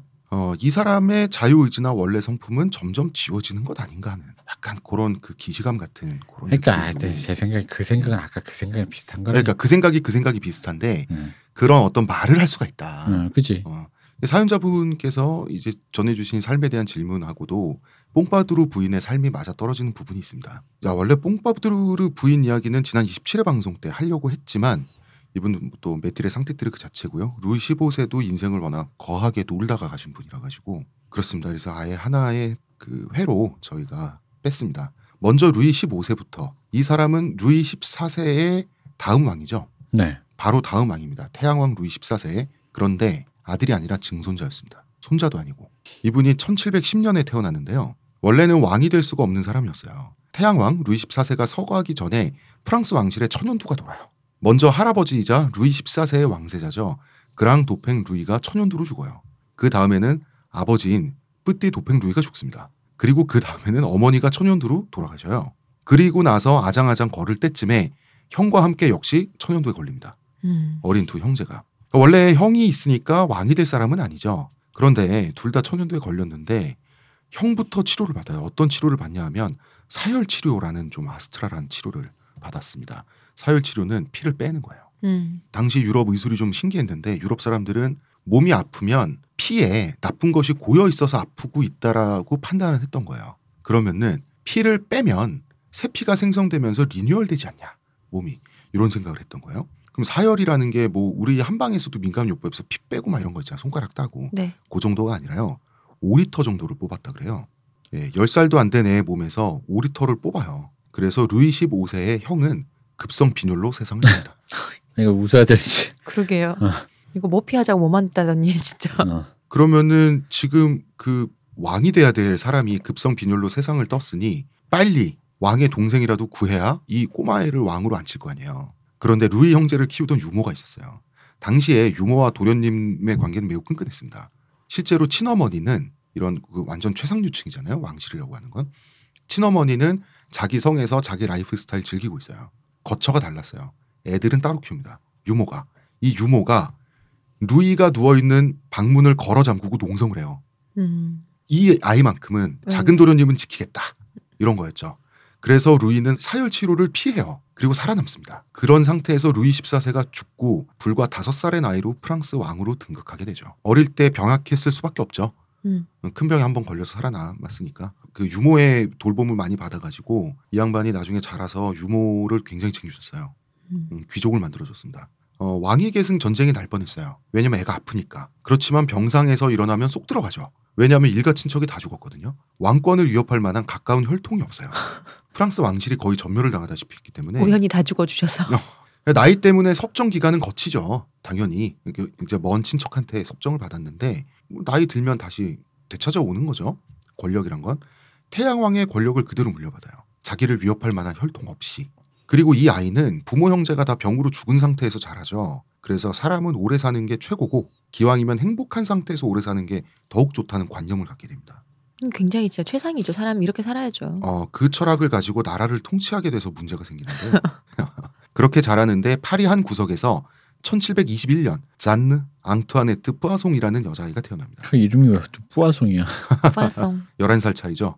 음. 훗날 아주 특별한 관계로 만나게 되고요. 그이 사람이 오래 살고 행복하게 살고 그렇게 통치한다 그러면 사실 이게 좋은 왕이 될 수 있는 자질이잖아요. 네. 근데 이 사람이 그런 어떤 그 사람에 대한 그런 뭐라 할까 그런 게 행복이다 라는 어떤 가치관을 자기한테만 적용하는. 나만 행복한 거. 어. 국민들한테는 적용을 안 했습니다. 아니, 내 그건 꿈이 상관없- 이루어지는 나라처럼 그건 상관없고 어. 내가, 내가 행복해지는 그러니까 왕이라는 내가 보기에는 왕이라는 그 위치에 대해서 이 권리만 알고 의무라든가 음. 뭐 해야 할 거는 전혀 이제 음. 개념이 없었죠.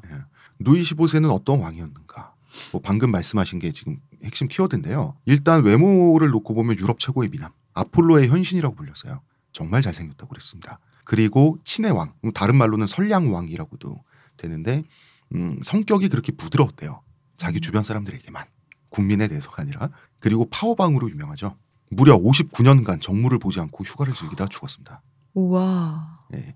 그러면서 사람은 착해. 이 사람이 얼마나 선량하고 부드럽냐면 주변 사람들에게 아침에 자기가 일어났어요. 일어나면 당시 유럽에선 종을 쳐요. 종을 치면 시종이 달려오죠. 그런데 아침에 일어나서 커피를 먹고 싶은데 시종들이 자고 있는 거예요. 그러면은 자고 있는 걸 깨우기가 미안해서 본인이 직접 커피를 내려 먹었다 그래요. 음. 그러면서 한편으로는 59년 동안 정무를 보지 않아. 이 사람이 했던 충격적인 명언이 있습니다.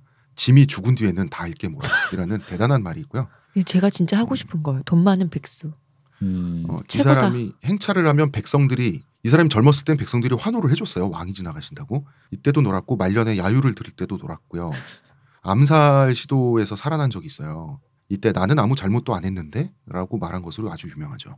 프랑스 전체에서 아무도 놀라지 않았다고 합니다. 루이 15세를 제외하고요. 음. 그러니까 이 사람이 사실은 놀아도 되는 상태가 아니었어요. 루이 14세가 말년의 전쟁에 실패하면서 죽어요. 그러면서 23억 리브르로 제가 알고 있는데 20억에서 30억 리브르 사이에 국가 부채를 남겨가지고 사실은 할 일이 아주 많았는데 전혀 신경 안 썼고요. 나라가 무려 반세기 정도 이상 마비된 상태에서 내부로부터 썩어 들어가기 시작해요. 이 사람 치세 때. 다시 말하지만 이 사람은 자기가 죽은 뒤의 일은 전혀 생각을 안 했어요. 애국심? 지미국 국가잖아요. 자기 자신을 사랑하는 게 애국이에요. 이 사람한테는. 뭔가 최근의 일과 많이 겹치네요. 네. 자꾸 생각나시네요. 어떤 분이. 네. 그런데 처음에는 기대를 굉장히 많이 받았어요. 음. 왜냐면 어릴 때 이 사람이 두뇌가 비상했어요. 자, 이 무소불위의 왕인데 어려요. 도련님 중에 도련님인데도 아랫 사람들한테 친절했어요. 음. 타고난 성품 자체는 좋은 그 아이였던 거예요. 아파서 누워 있으면 돌보는 사람들한테 짐 때문, 자기 때문에 여러분들이 고생한다고 이 어린애가 눈물을 흘려줄 정도의 그런 성품을 보였던 거예요. 그 다음에 머리는 그 비상해, 보너스로 외모는 비남이야. 그야말로 성군이 태어났다고 엄청난 기대를 모았어요. 프랑스 내부에서. 그리고 외국에서는 어떤 얘기까지 있었냐면 뭐 이탈리아 이런 나라죠. 외국에서는 앞으로 프랑스를 조심해야 된다. 저 소년이 장성한다면 프랑스는 어, 지금과는 달라질 것이다. 어, 나쁜 쪽으로 달라졌습니다. 결과적으로. 어, 우리랑 음. 참 비슷하네. 네. 저 아이가 장성 한국이 달라질 것이다. 효도하면서. 어. 왜냐하면 성격이 부드러운 것과 성실함은 별개죠. 아 그럼요. 네. 어. 그리고 두뇌가 비상했다. 학습 능력은 놀라울 정도였지만 학습 의지가 있는 것과는 또 다 별개예요. 음. 루이 15세는 어릴 때 책만 읽으면 내용을 줄줄 외웠다 그래요. 하지만 안 읽었습니다. 왜냐하면 귀찮으니까. 예, 공부하는 거 싫어했어요. 아 이분 정말 좋은 캐릭터네요. 예. 음. 그래서 그냥 저냥한 그럭저럭한 교양 수준을 가진 청년으로 성장을 하게 됩니다. 자, 그리고요. 모든 메트레 쌍티뜨르, 모든 정부의 일차적인 적수는 왕의 왕비죠. 그렇죠. 이제 왕비가 등장합니다. 정실 왕비는 폴란드의 공주였어요. 마리 레치니스카란 이름의 어, 폴란드 공주였는데요. 이유가 아주 단순합니다. 폴란드 왕가의 여자들은 아이를 잘 낳는다는 속설이 있었어요. 음. 음. 그런데 지금 프랑스 왕실의 남자들이 전멸당해 있잖아요. 네. 예, 성이 부르봉인 남자들이 얼마 없어 이제 지금. 그랬으니 마리 레치니스카를 데리고 와서 결혼을 하는 거예요 폴란드에서. 네. 예, 1725년 15살의 나이에 루이 15세는 이 분과 결혼을 합니다. 그런데 아, 이 분이 그 여왕이 외모가 떡대였어요. 음. 음? 떡대? 음, 뭐 이렇게. 어깨가 넓으시고 어깨가 넓고 골격이 작고. 좋은 예, 음. 골격이 좋아서 좀 여성미는 없었어요. 그리고 뭐 지식도 별로 없었고 세련미 뭐 이런 것도 없었어요. 폴란드 뭐 당시 프랑스 왕실 입장에서 시골이지 아무리 왕가라 그래도. 음. 근데 아무리 그래도 왕가에서는 기본적으로 뭘 가르치지 않나? 어 폴란드 왕 당시에 폴란드 왕이 이 왕비의 아버지죠. 이런 말을 했습니다. 유럽에서 가장 멍청한 여자는 내 아내고 두 번째로 멍청한 여자는 내 딸이다. 근데 알면 교육을 시키면 될 거 아니에요. 아니 아, 근데 그게 이게 잘 안 됐나 봐요. 그 우리가 유럽 하면 이제 그 루이 16세 하면서 이렇게 루브르 궁전 막 네, 해서 예.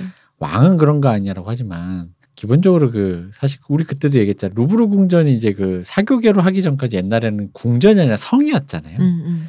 그 성은 이제 크고 작은 규모가 있다 보니까 영주이거나 왕이거나 사실 큰 차이는 별로 없다고. 음, 음, 음. 근데 그런데 그러면 날씨 좋고 자원이 좋은 동네인가 우연히 그 털을 잡고 있는 애는 그나마 좀 살고 척박하고 좀 이렇게 우연히 그런 동네에 사는 사람들은 좀 그랬겠죠. 같은 동네에서 음. 애헴하는 사람이라 그래도 음, 음, 음. 예를 들어 같은 지방 토우라 그래도 우리로 치면은 어디야 저기 강원도 사북에 만약에 어디 있는 것보다. 있는 것보다 뭐 전주나 뭐 그렇죠. 군산에 있는 사람이 갖고 있는 갖고 있는. 사람이 더 나았겠죠. 근데 이제 폴란드는 정말 척박하기도 하고 외지 저기 멀리니까 그래도 거기에 비해서 프랑스 얼마나 좋아요. 음. 사방에 날씨도 좋지 바다 있지 산 있지 뭐 먹을 게 부족하길래 뭐가 부족해. 막 그러니까 이제 아무래도 자원과 관계된 거잖아요. 교육이나 교양은. 그렇죠. 음. 현재 저 멀리 있는 촌부지 촌부. 당시 지식과 패션의 중심은 파리였고 그 음. 파리의 최고의 중심이 루브르 아 루브르레네 베르사유 궁전이었는데 폴란드에서 왔다 아무리 왕비라고 해도 좀 그렇죠. 그리고 여성적 매력도 없고 루이 15세는 굉장히 실망했습니다. 그러면은 보통 바람을 피게 되잖아요. 네. 자기가 왕인데 뭐 얼마든지 바람 필 수 있지만 이 사람 별명이 친의 왕이잖아. 왕비한테 미안하잖아. 왕비한테 미안하다는 이유로 8년을 참아요. 음. 그러면서 어, 성이 부르봉인 남자들은 많이 태어납니다. 음. 10명의 자식을 생산을 하거든요. 그러니까 생산. 아, 당시에는 생산이라고 표현했습니다. 그러니까 그 폴란드 왕가 여자들은 아이를 잘 낳는다는 속설은 맞았던 거지. 이 경우에. 음. 8년을 참다가 루이 15세는 한 번 바람을 피게 되자마자 미친 듯이 외도를 합니다. 외도의 초년 생활을 귀족 집안의 세 자매와 차례로 관계를 가지면서 그중 맏언니를 첫 번째 정부로 삼아요. 공식 정부 메띠레 상티뜨르죠. 그렇지만은 귀족 정부들은 여왕 마리를 너무 심하게 조롱했어요. 음. 음, 그렇잖아. 마리가 폴란드 출신에 말하자면 이런 말하면 죄송하지만 이 사람들 입장에서 촌년이란 말이야. 음. 근데 왕비라서 어쨌든 존중은 해줘야 돼. 그러니까 이제 뒤에서 뒷말 해가지고 왜 소녀들의 심리학에 나온 왕따 시키는 그런 걸 했어요. 쪽지 돌리고 그랬구나 애들 또. 네. 음. 눈빛 교환하고. 그 여왕 마리한테 가가지고 이게 프랑스 파리에서 제일 유행하는 화장이에요 하면서 막 얼굴에 색칠하고 그랬구나. 지우시면 안 돼요. 어 그랬네. 그러니까 루이 15세는 자기는 바람은 펴야겠고 음. 그런데 왕비한텐 미안하고 왕비한테 좀 덜 미안했으면 좋겠어. 음. 그래서 중류 계급의 여자라면 감히 왕비를 해코지하지 못하지 않을까라는 생각을 하게 돼요. 음. 그래서 중류 계급의 여자가 없나 두리번거리게 되는데요. 자, 이때 파리라는 도시는 급속히 팽창을 하던 시기였죠. 급속히 인구 밀도가 늘면 뭐가 생깁니까? 질병이 창궐하죠. 가장 어, 그래요? 부, 거 아니에요? 부동산도 폭등했습니다. 네. 대표님. 이때 가장 인구 밀도가 높은 곳은 사교 공간이죠. 귀족들의 바글바글 하잖아요. 영화 같은 거 보면. 베르사유 궁이죠. 음. 루이 15세는 세 번째 정부와도 결별을 하게 돼요. 이때쯤에 음, 질병으로 잃습니다. 정부의 죽음에 슬퍼하고 있는 와중에 바로 그 유명한 뽕바드로 후작 부인이 궁정에 등장하게 되는 거예요. 음. 그 사이 세 명이나 벌써 그러게 보내시고 어, 순식간에 그냥. 순식간에 보내시고. 음. 자, 그래서 우리는 마담 드 뽕바두르라는 뽕바두르라는 이 인물이 어떻게 탄생했는지, 메트레 상티뜨르로서 탄생했는지 이야기를 하게 되겠습니다. 이 사람의 본명은 아까 말씀드렸죠. 잔느 앙뚜아네트 뿌아송이에요. 부모가 좀 별난 사람이었어요. 남편은 포주였습니다. 음. 아내는 고급 아빠가 매춘부였어요. 포주고 엄마가 매춘부다. 그렇죠. 즉 아버지가 어머니를 이제 돈을 많이 주는 뭐랄까 고객이랄까요? 손님들에게 어, 이런 표현 죄송합니다만 마치 그 렌탈을 하다시피 하는 나쁜 남자 동안. 그거 어, 하는 뭐 건가요? 그렇죠. 뭐 어. 그런 음, 거지. 음.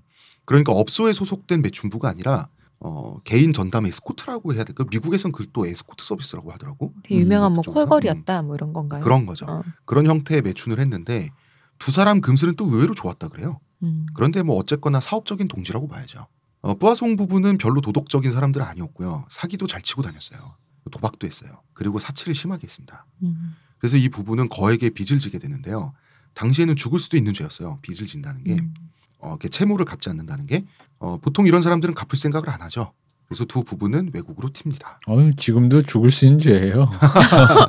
그렇지. 그럼. 네, 이때 어린 딸인 잔느를 버려두고 갑니다. 음. 예. 그러면 그냥 고아가 된 건 아니고요. 그럴 리는 없죠. 사실 잔느의 아버지가 누구인지 몰라요. 음. 뿌아송은 아니라는 거지. 법적 아버지인 뿌아송은 이 부부의 고객 명단을 보면 다 금융과 부동산 부자, 세리 등이었어요. 세리가 뭐냐면 요새는 세리라는 사람이 따로 없죠. 네. 세무 공무원이라 그러지. 네. 당시에 세리는 자영업자였어요. 즉 국가의 행정력이 구석구석까지 미치지 못하니까 세금을 추징하는 업무를 대신하고 그 와중에 수수료를 걷게 돼요. 이 사람이. 이 리가 관리할 때 리잖아요. 네. 세금 걷는 리. 근데 이제 단순히 수수료를 준다 이런 느낌이 아니라 이 당시에 이제 이- 사실 이 세리에 대한 얘기가 수수료가 조금 아니라 뭐라 그래야 되지? 그러니까 이- 인센티브? 인생 그러니까 이렇게 생각하면 되지. 그러니까 일단 이 세리 얘기를 좀 해야 되는 게 이 세리 어쨌든 좀 이따 등장할 이 우리 뿌아송 씨가 네. 이제 본격적으로 이제 육성될 때 뒤를 봐주는 사람이 세리잖아요. 그래서 궁정에 들여보내려고. 음, 음. 근데 이제 이 세리가 왜 그러냐면 세리의 개념을 조금 이 당시 세리 개념이 이게 아까도 얘기했지만 그 우리 루이 십사세가 빚 많이 졌다 그랬잖아요. 음. 그러니까 이 당시 세리는 이런 식이었던 거예요. 전쟁 같은 걸 하니까 특히 이때 프랑스 왕이 전쟁을 많이 하니까 돈을 빌려줘. 백 같은 거한뭐 네. 100만 원 빌려줬다 이거야. 100만 원 빌려줬는데 돈을 못 바로 못 주잖아요. 그러면은 예를 들어 어디 시 뭐 프랑스면 뭐 파리면 파리 우리로 치면 이제 예를 들어 뭐 저기 파주에 가셔가지고 파주에서 나오는 3년치 음, 세금 세금을- 징수권을 징수권을 그럼 삼- 음. 세금 3년 동안 100만 원어치 받는데 근데 100만 원 이상 받을 수 있을 거 아니야. 그러니까 그거는 네 거라는 거지. 음, 음, 음. 그러면 이 사람들은 짜내게 되죠. 짜내는. 거예요. 음, 그래서 음, 되게 음. 유명한 게 그 왜 우리 저기 왜 질량 보존의 법칙, 산소 막 이거 이 존재 예, 그리고 예. 뭐 화학 이거 이름 붙이는 거 있잖아요. 네. 그거 하셨던 화학의 아버지 대과학자 라부아지에 씨가 네, 네. 원래 유명한 세리예요. 아. 이분이 얼마나 유명한 세리냐면은 그 천재 과학자지자 직업 본 직업이 세리인데 이 사람이 얼마나 악독했냐면 정확하게 계측해서 받아낼 거 아니에요. 어, 진짜 실제로 어. 프랑스에 있는 그 세금을 받을 때 질량 보존의 법칙을 사용해서 세금을 받았어.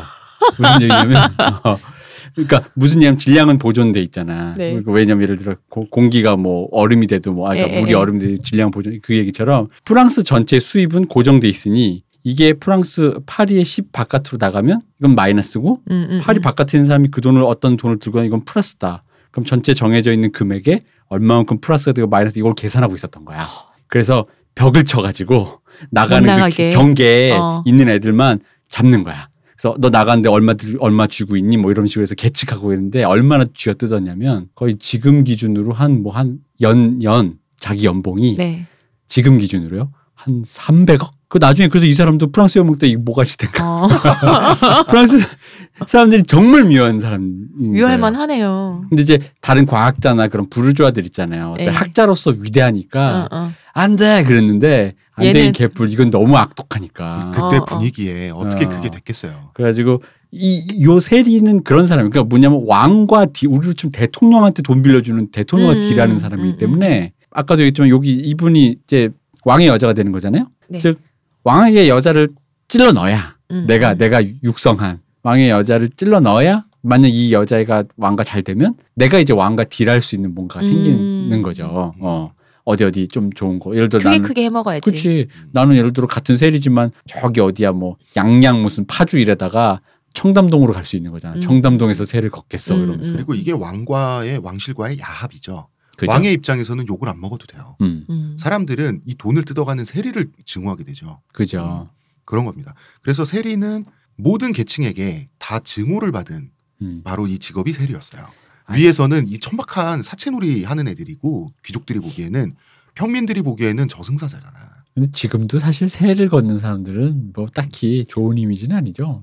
아, 그래 나쁜 이미지도 어. 아니잖아요. 사실 세무 공무원이. 왜? 근데 나쁜 이미지는 아닌데 이제 무서운 이미지지. 그렇지, 음. 그렇지. 어. 어. 그 근데 진짜 셀이 이 말 진짜 옛말인데 네. 이건 사실 성경책이나 무슨 그런데 아니면 사실 이제 거의 안 되게 쓰는 오랜만에 말인데. 들어봤어요. 그런데 내가 이걸 어떻게 번역할까 이제 싶어가지고 네. 그 지금 불어를 이렇게 돌려봤는데 영어로는 tax farmer 음, 말 그대로 농사 짓는 거예요. 세를 경작하는 거예요. 네. 세를 경작하는 거예요, 정말. 그 말이 굉장히 그 와닿죠. 네. tax farmer라는 말이. 자, 결국 두세 명으로 생물학적인 아버지 후, 후보가 이 잔느라는 소녀에 좁혀지는데 르 노르망이라는 성공한 세리가 잔느를 떠맡기로 해요. 음. 그러니까 이 사람은 돈이 워낙 많다 보니까 잔느가 자기 딸일 수도 있잖아요. 네. 뭐 한 반 정도 확률로 그러면은 천혜고아로 만들 필요는 없죠. 뭐 애 하나 키우는데 이 사람 입장에서 돈이 얼마나 들겠어요. 이후로도 법적 후견인이 되어 주고요. 이 사람 세리잖아요. 이 음. 사람은 이 장사에 돈에 능한 사람. 잔느가 잘하는 모습을 보고 뭔가 심상치 않아요. 음. 왜냐하면 이 꼬마애가 아주 명석해요. 그 다음에 지나칠 만큼 예뻐요. 좋다. 그리고 행동 거지가 너무 세련된 거야. 음. 애교도 타, 있고 타고난 사람이 있잖아요. 애가 재치도 그리고. 있어. 그러면서 1930년 그 루이 15세가 아직 폴란드 왕비에게 충성을 다하고 있을 그때 그때 잔느의 어머니를 불러요. 그 남편 따라서 도망 다니고 있는 그래서 얘기를 하죠. 자기 계획을. 얘는 뭐가 돼도 될 것 같다. 아, 요거 이거 학습지 선생님들이 주로 하는 말. 이때 잔느 뿌아송의 나이 9살. 동네에서 별명은 이미 꼬마 여왕님이었어요. 음. 자태가 여왕 같다 그래가지고 아 그래. 그 이게 진짜. 이쁜 그 잘생긴 친구는 이 나이에도 그게 그럼요. 있더라고. 그럼요, 그럼. 뿌아송 부인은 엄마죠. 엄마가 이제 잔느 딸을 데리고 당시 파리에서 가장 잘 나가는 점쟁이 집을 찾아가요. 음. 이 점쟁이 이름이 르봉 부인이라는 사람이에요. 마담 르봉인데 아, 마담 드 르봉이구나. 이 사람을 찾아가서 점을 보는데 이 점쟁이가 훗날 루이 15세의 메트레 상티뜨르가 될 것이라는 점괘를 내놔요. 이 너무 소녀는 너무나 용하시다. 어, 걸그룹의 센터가 될 것이다. 내가 봤을 때 이 점쟁이가 음. 이 꼬마의 자태를 보고 그런 말을 했을 수도 있어. 그, 그, 아, 그치. 그러니까 이게 아, 그리고 좋은 말. 해주면 어. 복채도 많이 받잖아. 그럼요. 음. 이때부터 뿌아송 부부와 법적 후견인인 이 세리 아저씨가 일종의 사업을 시작하게 됩니다. 음. 아, 예. 요거 말 웃긴다. 생각해봐. 들어 남자애로 치- 남자고 여자고 간에 뭐 왔다 치자 이거야. 아, 얘 예를 들어 홍자 홍 작가가 왔어. 아, 이 애가 똘똘하게 생겼는데 얘는 대통령 될 거는데 내가 대통령 될 거라고 한 수천 명 얘기했는데 그 중에 하나 대통령 됐다고 생각해봐. 그럼 이렇게 이렇게 후술될 거 아니에요. 그리고 누가 왔는데 뭐 음. 백작 부인이 된다도 아니고 음. 메트르 상티트르가 된다고 하는 것 자체가 음. 그것도 좀 이상해. 여기 귀족은 그 점에서. 아, 귀족이 아니잖아. 귀족이 아니니까. 귀족이었으면 아니, 그리고 왕비가 된다거나 했겠지. 음. 그리고 음. 메트레 상티뜨르가 될 수 있을까요?라고 물어봤겠지. 음. 이세 어른들이 모두 돈 좋아하는 사람들이에요. 그러다 보니까 이 어린 소녀를 미천으로 장기적으로 삼을 수 있다고 생각을 했던 거예요. 이 사업이란 게 바로 연습생 신화입니다. 운 좋아서 정부가 될 수 있는 여자가 아니라 메띠레 쌍티뜨르가 되지 않을 수 없는 여자로 키우겠다. 이런 야심을 불태우게 돼요. 이 결심을 하고 나서 3년 후에 어머니의 포주죠. 매춘부 어머니의 포주인 법적 아버지 뿌아송 미스터 뿌아송도 빚을 깨끗이 청산하고 프랑스로 돌아와요. 모르겠어요. 어디 어디에서 사기를 쳤는지 아니면 지금 사업 파트너십을 맺은 이 세리 아저씨가 해결해 줬는지 모르겠지만 하여간 이 세 명이 아이 하나를 둘러싸고 오랜 기간의 사업을 시작하게 됩니다. 이게 그 그런 느낌 아닌가요? 어린 시절 될성 부른 보아를 보고 그렇죠. 이수만 사장님이 일찍부터. 자, 이 아이는 아시아의 별이 된다. 별 됐잖아. 어. 그래서 잔느 뿌아송이라는 소녀는 연습생으로 성장을 하게 돼요. 왕의 마음을 사로잡을 수 있을 만한 모든 훈련을 다 거쳐요. 기본적으로 책은 많이 읽혔죠. 자, 뭐 배웠냐? 연극 연기, 악기 다루는 법, 춤, 노래, 그림, 심지어 판화 조각까지 배워요. 이때 잘 배워가지고 훗날 연극 배우로서도 실력이 대단했다 그래요. 음. 각 분야마다 최고의 가정교사를 초청해서 무조건 1대1로 가르쳤어요. 이 중에서 가장 비용이 비쌌던 게 당대 유럽 최고의 오페라 가수였다는 소리를 들었던 테너, 테너였어요. 이 사람은 피에르 젤리오트라는 사람이 있어요. 이 피에르도 황당하지. 귀족도 아닌 여자아이를 1대1로 내가 가르쳐달라고 하면 내 몸값이 얼만데. 그거 황당해 할 정도로 몸값이 자기가 높은데 그 돈을 다 냈어요. 물론 대부분은 세리의 주머니에서 났죠. 아니지. 세리에게 뜯긴 시민들의 그렇죠. 주머니에서 어, 나온 거지. 그치. 그렇죠. 그렇게 19살이 됩니다. 잔느 뿌아송은. 그리고 기대 이상으로 너무나 예쁘게 성장을 한 거예요. 외모가. 그리고 모든 분야를 다 마스터했어요. 그리고 10년을 배웠어요. 성장기 내내 가정 교육을 받아 아, 가, 그 1대1 가정 교사로부터 유럽 최고의 교육을 받아가면서 기회를 배워가면서 마스터하고 시, 19살이 된 거예요. 그것도 이렇게 예쁜 음. 그 처녀가 된 거예요. 처녀? 처자가 된 거예요. 전혀 이상하죠. 자기가 말하기도. 음. 교양이 너무나 함양돼 있어가지고 그게 어느 정도는 성품이 돼버려요. 무려 10년간을 이렇게만 살았으니. 그리고 지금 이 19살짜리 처자는 왕의 정부가 자기가 될 운명이라는 것을 계속해서 주입받으면서 성장을 했잖아요. 이게 자기 캐릭터가 돼버린 거예요. 그런데 왕의 메트레 상티트라가 되기 위해서는 아니어도 되겠지만 제대로 대우받기 위해서는 다른 귀족 남성의 아내여야 되죠. 음. 원래는 부부 동반으로 궁에 들어갔다가 발탁되는 음, 이- 음. 지금 이런 시스템이었다는 그렇죠. 것은 그 지난 27회에 저희가 충분히 말씀을 네. 드렸고요. 왕의 시녀가, 그러니까 왕비의 시녀가 되면 그렇죠. 이제 딱 음, 음. 되는 거죠. 그리고 또 미혼일 경우에는 임신하거나 하면 안 되니까. 음. 이제 두 번째 단계에 접어들었다고 판단을 하게 되죠. 이 세 어른은 3인방은 바로 이제 남편감을 찾게 됩니다.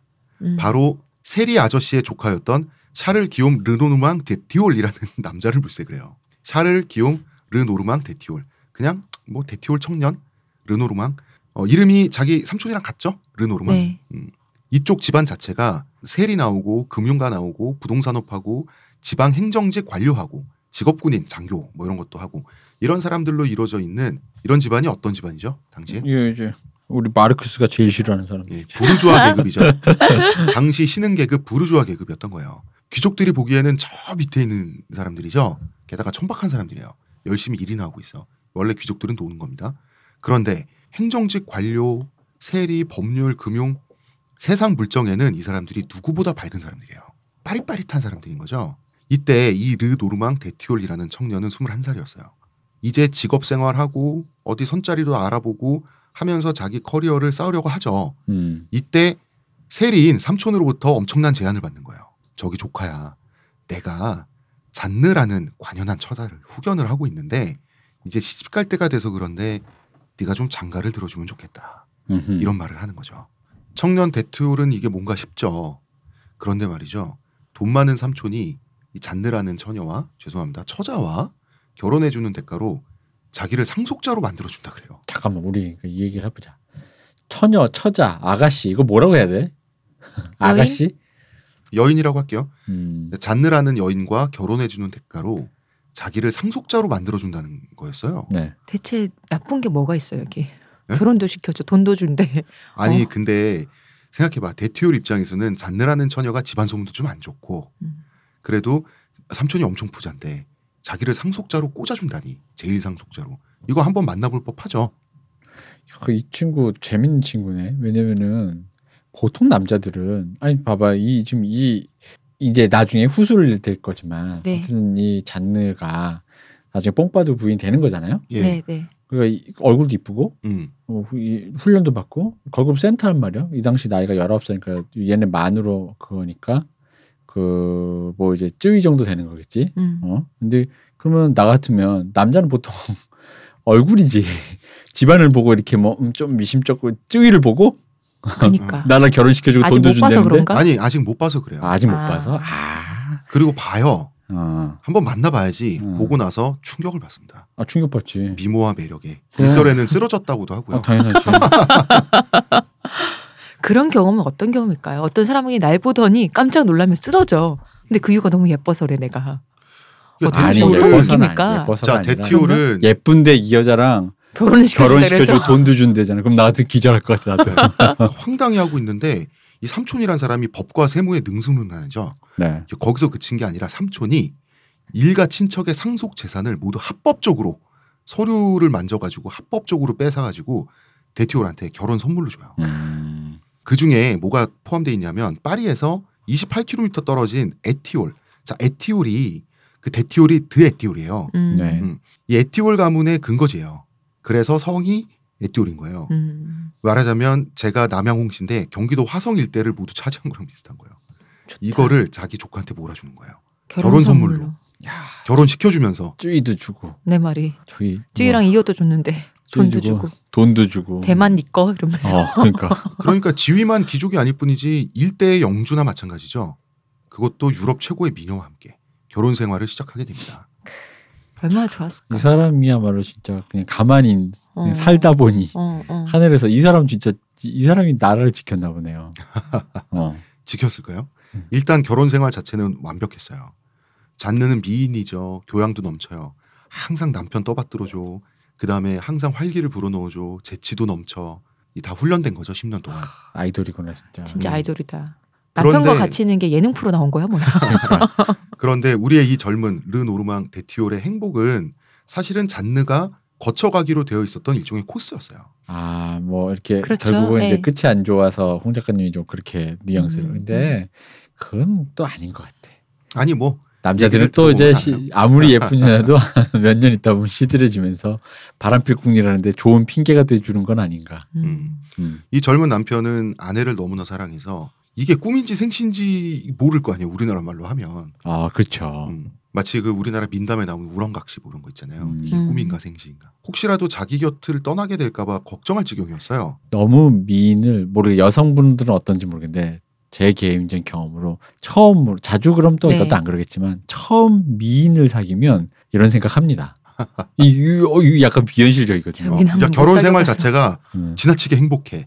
어, 그치. 그렇지. 어. 여기서 잔느가 이런 말을 합니다. 왕이 아닌 한 당신을 배신하게 할 남자는 세상에 없다. 어머 이거 그야말로 언중유골인데요. 어. 예고편인데 예고편. 나 얘기했다. 어. 아, 이 말을 믿죠. 데티올은. 음. 아니 말대로 했잖아요. 음. 음. 이런 생각은 할 수 있어요. 그렇게까지 많은 재산이 필요한가? 그렇죠. 음, 필요했어요. 모든 것은 계획을 위해서. 정통 귀족이 아닌 에티올 부부가 궁정에 들어가려면 왕의 귀에 들어갈 만큼의 명성을 쌓아야 돼요. 하긴 그러려면 돈이 필요하죠. 돈이 필요하죠. 어떤 명성이냐? 일단 파리 사교계에 데뷔를 합니다. 자, 남편은 부유하고 happy happy하고 아내는 미녀에다가 교양이 넘치죠. 곧바로 셀러브리티가 됩니다. 음. 이두 부부의 등장이 파리 사교계의 센세이션이었다 그래요. 그리고 르노르망 데티올이 삼촌 이 세리 아저씨 자기 조카 중에 왜 이 사람을 선택했느냐? 단순해요. 잘생겼습니다. 어, 얘 잘생겼다고. 구도 센터였구나. 그렇죠. 세워놨을 때 두 부부가 보기가 좋아야 돼요. 왜냐하면 그 계급이 지금 한계가 있잖아요. 계급을 해칠 만한 비주얼을 구축한 거죠. 음. 이게 전부는 아니었고요. 잔느는 에티올의 자기만의 살롱을 만들어요. 이 룸사롱이 살롱이란 말에서 나는데 그 룸사롱이 아닙니다. 살롱은 토론을 하고 대화를 하고 문학계 예술계 사람들이 모이는 일종의 사교 공간이죠. 음. 음. 명성을 듣고 사람들이 얼마나 예쁜지, 얼마나 교양이 있는지 과연 찾아오는 철학가, 예술가들과 철- 토론을 해요. 그런데 자, 이 두 번 놀라는 거예요. 처음에 미모에 놀랐는데 얘기를 해보면 교양이 넘치는 거예요. 음. 토론이 돼. 어느 지점에서는 훈련받은 것이 연기가 아니라 자기 자신의 그런 교양으로 함양되는 그런 부분이 또 보이는 거죠. 그래서 이때 교류를 맺었던 사람들이 서양의 근대를 만든 사람들입니다. 볼테르, 장작 그루소 이런 근대 정신을 구축한 사람들과 교분을 쌓게 돼요. 이렇게 4년이 지납니다. 남편과 함께 두 남매를 낳죠. 음. 어, 그러나 어- 모두 어릴 때 요절하고 말고요. 아 이제 슬슬 데티올의 행복이 끝나갑니다. 드디어 루이 15세가 에티올 부인의 명성을 듣게 됩니다. 4년이나 걸렸네. 이렇게 느긋할 수 있었던 거는 그만큼 자신감이 있어서라고 할 수 있죠. 음. 그리고 왕이 원해서 가야지. 알아서 기어 들어가는 거는 연애 권력에 있어서 하수죠. 아 그리고 이게 돈도 많고 여유가 있으니까 이게 그러니까 왜냐면 지금 돈 없고 그런 음, 위기니까 그렇죠. 급하잖아. 빨리 지금 자 목표한 눈앞에서 막 어. 보여서 어떻게 어떻게 해봐야지 할 텐데. 지금 빨리 지금 좀 이르긴 것 같지만 목표를 위해서 지금 빨리 해야 돼. 막 급해. 음, 그런 게뭐 없지. 이 사람들은 일단 그게 필요 없지. 충분히 여유가 있으니까 이것도 놀 땐 또 좀 놀고 음. 좀 그리고 파리에서 28km 떨어져 있는 곳을 잡은 것도 굉장히 계획적이죠. 이것은 파리의 소문이 흘러 들어가게 하는 거리면서도 신비감을 유지할 수 있는 거리죠. 어, 일산에 살면서 어. 일산은 너무 가깝다. 파주 정도? 28km면 그지 않나? 아니 그러니까 당시 거리, 어, 당시의 그 심리적 거리에서 심지어 그리면 파주 느낌이 좀 안 사는데. 청주쯤 될 것 같은데.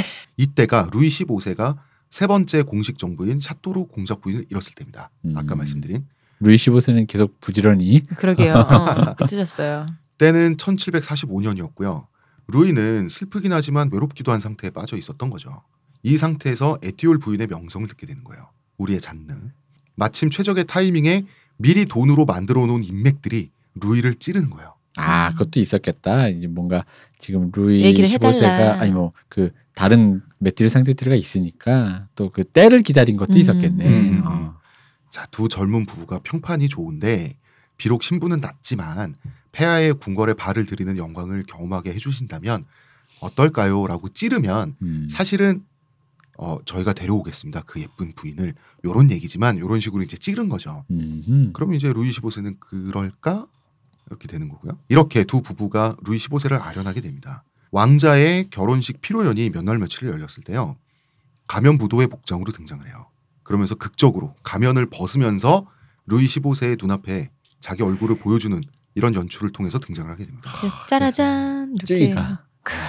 과연 루이 15세는 잔느 앙투아네트 에티올에 푹 빠지게 됩니다. 음. 르노르망은 아내에게 당연히 엄청 헌신적이었죠. 그 중에 하나가 아내의 사치에 관대했던 거예요. 잔느는 남편의 돈으로 왕에게 잘 보일 수 있도록 꾸미는 연습을 완성했던 거죠. 그러니까 이 세리 삼촌 있죠. 이 사람이 정말 계획적인 사람이야. 음. 다 이런 걸 위해서 재산을 몰아준 것이었죠. 당연히 루이 15세는 사랑에 빠집니다. 금사빠야 예쁘면 금사빠. 아 근데 이게 예쁘면 이게 예쁨이 참 무- 이게 무서운 게 그 왜 우리 기시감 얘기 자주 했잖아요. 네. 왠지 뭔가 없던 청춘까지 생각나는 거예요. 어. 그러니까 어, 그런 게 예쁜 사람에 대한 기시감 중에 이런 종류의 기시감도 있어요. 난 이미 얘랑 사랑을 하고 있었던 것 같아. 이것은 운명이야. 어, 그- 그- 이것은 운명이란 말 하잖아요. 그게 그- 무섭군요. 그런 느낌으로 말하는 거지. 음. 난 이미 너를 사랑하기 위해 태어났어. 뭐 이런 거 있잖아. 필요 없어 임마. 그런데 어쨌든 불륜이죠. 물론 메트레 상티트르 정부 문화 자체가 다 불륜이지만 어쨌든 남편의 동의 비슷한 거라도 있어야 되는데 남편은 아무것도 모르고 있어. 루이 15세는 잔느가 자기 침실에 드나들 수 있도록 비밀 계단을 뚫어버려요. 음. 왕이니까 돈은 많아. 뭐 시키면 뚫는 거지 뭐. 이때 르 노르망은 잔느의 남편은 출장 가 있었어요. 음. 출장 갔다 돌아와서 왕한테 아내를 빼앗겼다는 사- 소식을 듣게 되죠. 실신합니다. 유- 좀 유약하신 분이 아닌가 마음이. 어 마음이 좀 이렇게. 그래서 이 세리 삼촌은 조카의 자살을 방지한답시고 집안에서 총기를 싹 치워요. 음. 여기서 준비된 계획을 잔느는 실행에 옮기는 거죠. 묘하게 거짓말을 안 하면서 자살 방지를 살해 방지로 교묘히 쪼를 바꿔서 얘기하는 거 있죠. 남편이 너무나 무섭대. 남 저는 남편의 그 총이 너무나 무서워요. 이러면서 루이 15세 앞에서 구슬프게 운 거예요. 저를 구원해 줄 분은 폐하뿐입니다. 이러면서 근데 저 아까부터 쭈이 생각하면서 생각하다 보니까 네. 루이 15세 마음에 이입되고 있습니다. 음, 루이 15세는 잔느를 구원해 줘야죠. 해줘야지. 예. 그럼. 남편한테 결별을 요구합니다. 루이 15세는. 그런데 그냥 무조건 뺏을 수는 없어요. 왕이라고 하는 것은 좀 품위 있는 연애 어쨌든 갈랑트리라고 하는 걸 연, 그 연기를 해야 되기 때문에 왕의 품위를 유지하려면 대가는 있어야 되죠. 보통은 영지를 주거나 승진을 시키거나 해요. 그래서 특별히 외국에 보내는 대사로 임명을 시켜서 외국에 보냅니다. 음. 프랑스 땅에서 치우는 게 최고죠. 근데 그럼 오스만 투르크 제국으로 보내요. 우리 우리로 치면 저기 뭐야 악마의 땅으로. 저기 대한민국에서 있다가 네. 그 회장님이 여자를 뺏고 음, 음, 음. 얘를 북으로 보내는. 어, 그렇죠, 그렇죠. 어. 요새로 치면은 미국 정도도 아니죠. 음, 요새로 치면은 거의 뭐 달 기지나 음, 남극 기지 정도로 보내버린 거죠. 우리나라에서는 아까 말씀하신 북한으로. 음. 오스만 투르크 제국은 당시 유럽 사람들 입장에서 세상 바깥에 있는 곳이에요. 그러니까 악의 축이잖아 악의 축. 예. 이 사람들 보기에는. 잔느는 계획에 의해서 이 다 진짜 계획적이야. 전부터 눈독을 들이던 집안이 있었어요. 음. 바로 자기가 자라난 고향 동네에 유지였던 분이 있는데요. 이분이 나이든 과부 퐁파드루 후작 분이었어요. 이 분이 사망을 하게 되니까 이제 루이 15세를 조르죠. 그래서 루이 15세는 퐁파드루 후작 부인의 자귀, 가문, 문장까지 모두 사들여서 잔느에게 선물로 줍니다. 이로써 뽕파드루 후작 부인이 되는 거죠. 음, 이렇게 해서 우리가 알고 있는 메트레 상티뜨르 마담 뽕파두르가 탄생하게 되는 겁니다. 이제는 귀족을 만들어 놓은 거예요. 루이 15세는 잔느를 정식으로 궁정에 소개를 하죠. 이제 귀족 여성이니까 음. 그럴 수가 있지. 이때부터 모든 대소신료들은 뽕파드루 후작 부인에게 뭐 속된 말로 알아서 기게 되는 거죠. 미래는 정해져 있는 거죠. 음. 메트레 상티뜨르의 미래가. 근데 문제는 여기까지 오면 이 데티올 말이에요. 남편, 원래 남편 네. 눈치가 좀 있어야 되는데 버텨요. 넌 씨눈. 메트레 상티뜨레의 공식 직업은 왕비의 제1 시녀예요. 음. 이 얘기도 지난 27회에 했고요. 네. 그런데 아내가 취직하는 거 있죠. 이거는 당시 유럽에서 남편의 허가를 받아야 돼요. 음. 그런데 이 사람 넌시눈이야. 음. 눈치가 없어. 음. 르노르망 데티올은 이미 뽕파드로 후작분이 됐어 아내는 음. 이상해 자기는 후작이 아닌데 아내는 후작분이야. 그렇죠. 아내를 되찾는다고 아직 아내는 날 사랑하고 있을 거야 이러면서 꿋꿋이 버텨요. 그래서 루이 15세는 저놈이 미쳤나 이러면서 죽일까 막 이런단 말이에요. 뽕바두르 부인은 루이 15세를 진정시키고 편지를 씁니다. 음. 이 편지가 아주 교묘하게 설계되어 있는 편지였어요. 이 편지는 말이죠. 남편한테 공손히 용서를 비는 내용이 있고요. 그 다음에 시녀 자리를 허락해달라는 내용을 뒤섞여 놨어요. 음. 그러니까 남편인 데티올의 입장에서는 용서할 수가 없죠. 왜냐하면 용서를 한다는 것 자체가 이 사람 사고 방식에서는 어, 용서하면 제1 시녀 되는 게 돼버리잖아요. 그러면은 허락하는 것과 어. 용서가 지금 뭉쳐 있잖아. 그래서 당연히 당신을 용서할 수가 없소라는 답장을 보내죠. 음. 이것으로 문제는 자동적으로 해결됐습니다. 왜요? 당시 유럽에서 남편이 외도한 아내를 용서하지 않으면 자동적으로 이혼이 성립되죠. 특이하네. 그래서 자동 이혼을 당합니다. 음. 모든 건 설계대로. 이렇게 여왕의 제1 시녀가 됨으로써 모든 준비를 마치고 드디어 공식 메트레 상티트르로 등극을 하게 됩니다. 이 남편이 외도한 아내를 용서하지 않으면 자동으로 이혼이 성립되는 거 이거 뭔가 언제든지 남의 여자를 뺏을 준비가 돼 있는 기득권 중심으로 짜놓은 법 음, 같은데 그러게요. 그죠? 어, 어. 그쵸? 음, 일반 남자들과는 해당 사항이 없고 음. 음. 근데 이거 분명히 옛날 종부세처럼 멋 모르는 일반 남자들도 찬성했을 거야. 어. 종부세가 그런 거잖아. 어, 어, 자기도 어. 언젠가는 건물을 가지겠다는 생각에 막연하게 종부세를 찬성하는 것처럼 정정합니다. 지금 이 대표와 홍 작가가 참여정부 시절 종부세에 반대했던 사람들을 프랑스 이혼법에 찬성하는 사람들에 비유하려다 착각을 하고 있습니다. 정확히는 프랑스 이혼법에 찬성하는 사람들은 마치 종부세에 반대했던 사람들 같다. 자기도 언젠가는 돈 많은 사람 돼서 남의 정부를 뺏앗고 여자들을 뺏앗고 살아야지 이러면서 음, 음. 그법 좋네 찬성 저 여자들 다 내 거야 이런 생각하면서 찬성하는 분명히 저는 그랬을 거라고 생각합니다. 그리고. 아내를. 뺏기고. 어. 음, 그리고 계속 자기 안에 자기를 뺏기고 다 거죠. 뺏기고 그 똑같잖아. 종부세에 찬성하면서 음. 거물세 엄청 뜯기는 거. 그렇죠. 그거랑 똑같은 거. 내가 봤을 때 아니 왜냐면 법이라는 건 어쨌든 사회적 합의라는 게 필요한 거고 네. 어느 정도 명분이라는 게 아무리 이 당시에도 그렇잖아. 이- 이렇게도 지금 이 뭐야 이 뽕바드로 부인을 매튜 상태도 만들려고 남편 어떻게 처리하느냐 갖고 음, 음, 음. 어쨌든 간에 죽여버리지는 않고 네네. 뭔가 자- 남들의 품위를 최대한 지켜가면서 뭐 하는 거잖아요. 그럼 이 법을 이 유 뭐야 외도한 아내를 용서하지만 자동 이혼이 성립된 이런 류의 법이 있다라는 건 분명히 종부세와 같은 논리로 분명히 뭐라 그러지 이걸 눈 가리고 아웅식으로 어, 어, 어. 만든 법이 아니겠는가. 음. 뽕바두르 부인은 이후 19년 동안이나 프랑스를 실질적으로 통치합니다. 근데 이분이 그렇게 똑똑했다면서요. 엄청 똑똑했다 그래요. 음. 음. 그리고 그 아까 말했던 그 폴란드 출신의 마리 왕비 이분은 이런 말도 했습니다. 어차피 정부가 있어야만 한다면 그녀인 게 제일 낫다. 음. 그러니까 이게 머리가 좋으니까 매너도 있고 어, 왕비에게 매너 있고 다 잘했다 그러더라고. 뭘 돌아오면 음. 어 이거 필요한 거 예를 들어 뭐 여행 갔다 오잖아요. 네. 뭐 친정 갔다 오고 뭐 힘들잖아요. 힘들면은 다 알아서 세팅해 놓은 거야. 뭐 침실이나 이런 걸 해놔서 쉴수 있도록 어 그럼 거- 너무 사람이 괜찮은 거야. 인정해야지. 어 그럼 하-. 차라리 네가 낫다. 그래. 음. 어. 아니, 그러니까 그런 식으로 어차피 누가 할 거. 그런 식으로 10년간이나 훈련을 거친 사람이 음. 진짜 연습생 신화라고 그리고 루이는 어차피 노는 사람이죠. 네. 이 사람은 머리가 좋고 뽕바두르 부인은 능력도 있죠. 음. 자연히 루이가 할 일을 대신하게 됩니다. 마쿠의 제1 실력자가 되죠. 프랑스를 통치하는 거예요. 그런데 이 사람이 그냥 어떤 여성으로서의 교양, 노래 잘 부르고 뭐 하고 남자랑 대화 수준이 되고 정도가 아니라 어느 정도였냐면 백과사전파 있죠. 네. 백과사전파를 지지했어요. 백과사전파 살짝 설명 그러니까 좀 해주세요. 볼테르가 중심이 돼 있는 백과사전 어 뭐라고 해야 되나? 뭐라고 설명을 하죠? 백과사전파를? 아유 그냥 뭐 그 당시에 그냥 지적인. 그러니까 음. 이렇게 표현하면 돼. 백과사전파도 있지만, 그러니까 아이러니하게도 왕의 정부인 그녀 때문에 프랑스 혁명이 앞당겨졌다라는 얘기. 음, 굳이 음. 약간 그 좀 뭐랄까 과장되게 말하자면. 백과사전파는 말 그대로 백과사전을 제작하자는 파예요. 음. 그런데 백과사전이 상징하는 것은 종교로부터도 벗어나 있고, 그죠? 그 다음에 전통적인 귀족들의 왕실의 권력과도 벗어나 있고, 정말 있는 그대로의 지혜 체계를 음. 계측해서 항목별로 구분해서 세계를 구성한다는 거죠.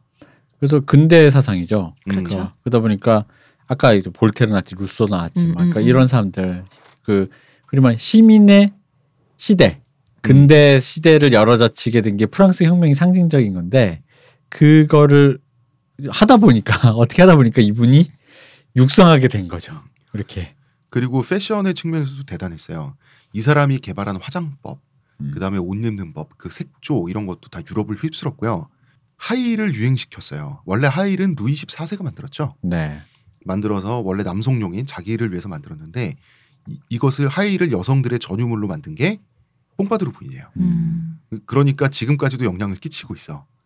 그래서 하이힐을 신은 뽕바드루 부인의 초상이 네. 구글에 쉽게 검색이 돼요. 음. 얼마나 예쁘게 하이힐을 잘 신고 있는지 한번 보세요. 기가 막힙니다. 유행의 차원에서 보면 바로크의 시대를 끝냈죠 이분이. 음흠. 로코코 시대가 뽕바드루 부인에 의해서 전성기를 맞게 되죠. 그런데 이분이 의외로 정부가 되기까지는 여유로워요. 낙천적이고. 음. 정부 자 이 사람은 정부가 되기 위해 잘하고 살아온 여성이에요.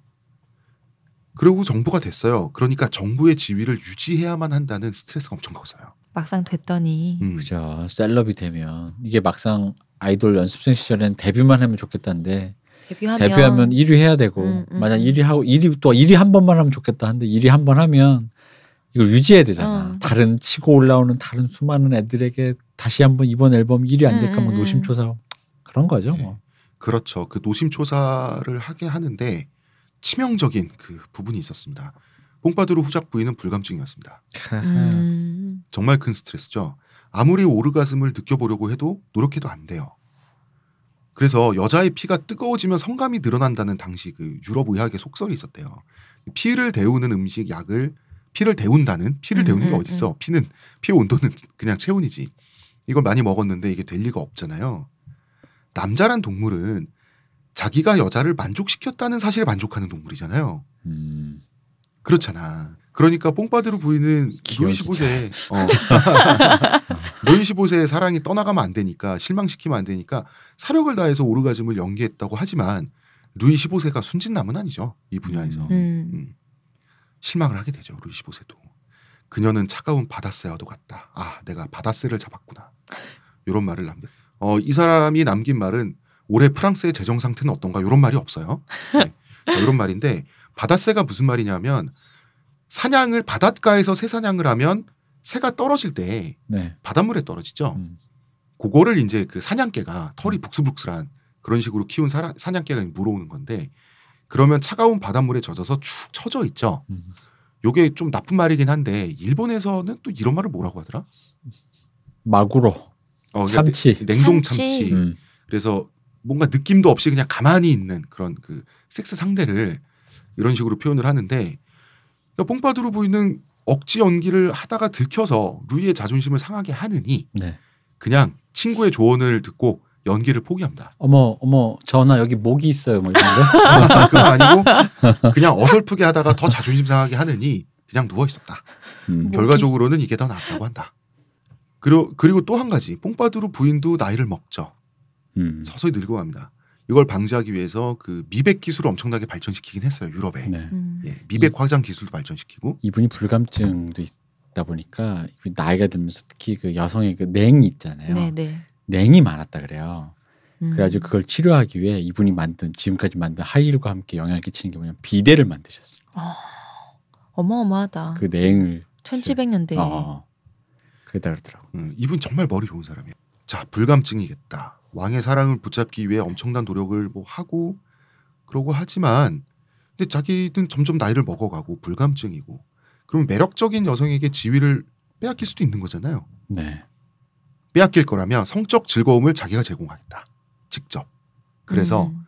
매력적인 10대 소녀들을 따로 선발하고 이 침실에서의 그 잠자리 교육을 시켜가지고 왕의 침실에 보내요.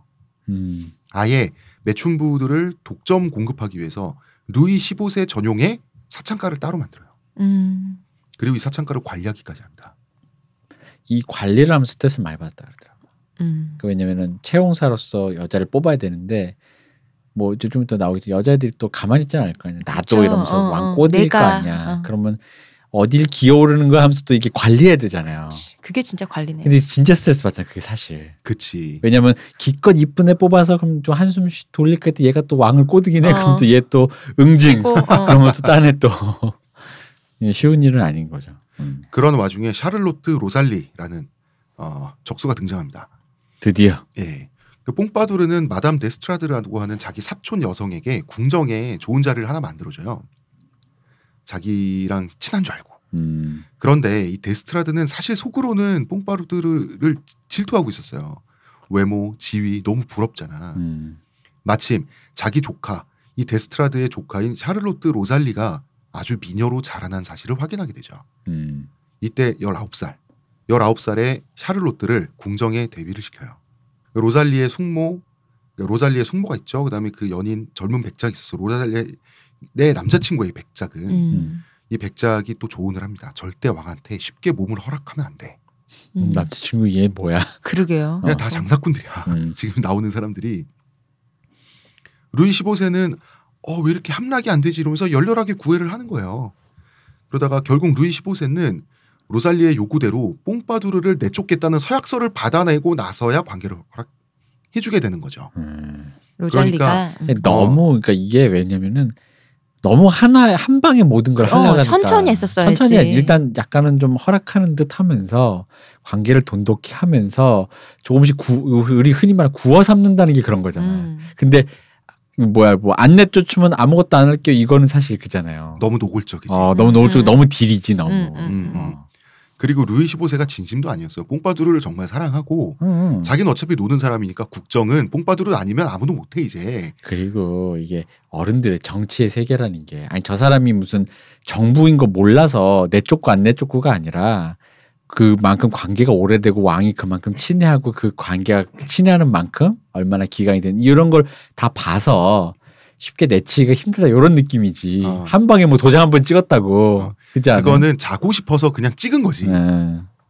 얘가 어려 어렸네. 음, 음. 어렸죠. 문제의 서약서는 바로 뽕파두르 부인에게 입수됐습니다. 아. 이미 모든 역시나. 루트는 뽕파두르가 다 장악하고 있었어요. 로잘리는 궁에서 바로 쫓겨납니다. 그리고 루이 15세의 아이를 낳고 사망합니다. 허허. 뽕파두르는 그리고요 일단 루이 15세를 크게 혼내죠. 왕 뒀네. 아, 혼나야죠. 어따, 어따게 써 읽어는 보고 지금 서약하신 어. 거예요? 이거? 자신에게 상처를 준 왕을 용서해 주는 대가로 후작 부인에서 공작 부인으로 계급이 올라갑니다. 음. 그렇지. 그리고 대표님 말씀하신 그 어린애들 음. 이 어, 어린애들이 골치를 또 썩여요. 뽕파두르가 14세의 소녀 마리 루이즈 오미르피라는 소녀가 있었어요. 굉장히 미녀고 이 오미르피는 구글에 검색하면 루이 어, 루이 15세가 화가를 시켜서 오미르피의 나체를 그리게 한 초상이 남아 있어요. 침대에 비스듬히 이렇게 관능적으로 누워 있는데 어, 그걸 여러분들이 보실 수가 있는데 이 오미르피를 루이 14세와 동침을 시켜요. 14세? 아, 루이 15세와. 어, 15세. 네. 어. 음. 그러니까 이 소녀의 나이가 14세고 어. 음. 어, 이 루이는 14세 루이가 아니라 루이 15세고 어, 10 나이로 보면 14세, 우리 16세 정도니까 15, 얘는 16세 이, 아이- 이 오미르피는 전솜이군요. 이팔 청춘. 아이오아이 센터군요. 네. 여기서 흔히 그 어린 것들이 하는 착각을 하게 됩니다. 왕이 자기를 좋아해. 왕이 자기랑 자면서 만족한다는 거예요. 그러면 자기가 뺏을 수도 있을 것 같은 거예요. 음. 정부의 자리를 감히 지금 14살짜리 소녀가. 그래서 루이 15세에게 그 늙은 여자도 자신만큼 하냐고 물어봐요.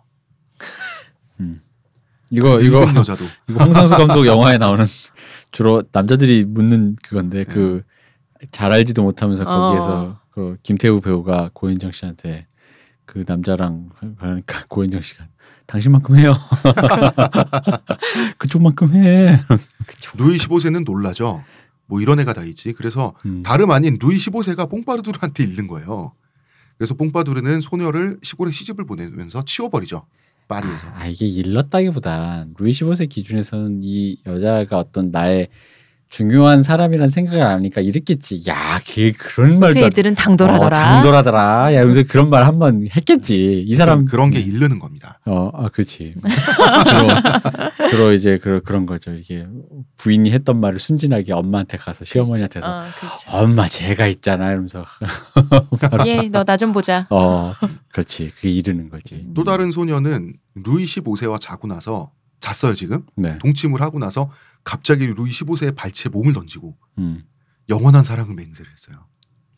너무 좋았나 보다. 예, 물론 이 사실은 궁정에 쫙 깔린 퐁파두르 부인의 눈과 귀가 다 모두 전해줬습니다. 아, 근데 이게 힌트가 있어요. 우리 앞에 본 퐁파도 부인이 이 정도 지위가 될 때까지 굉장히 기나긴 기간에 그렇죠.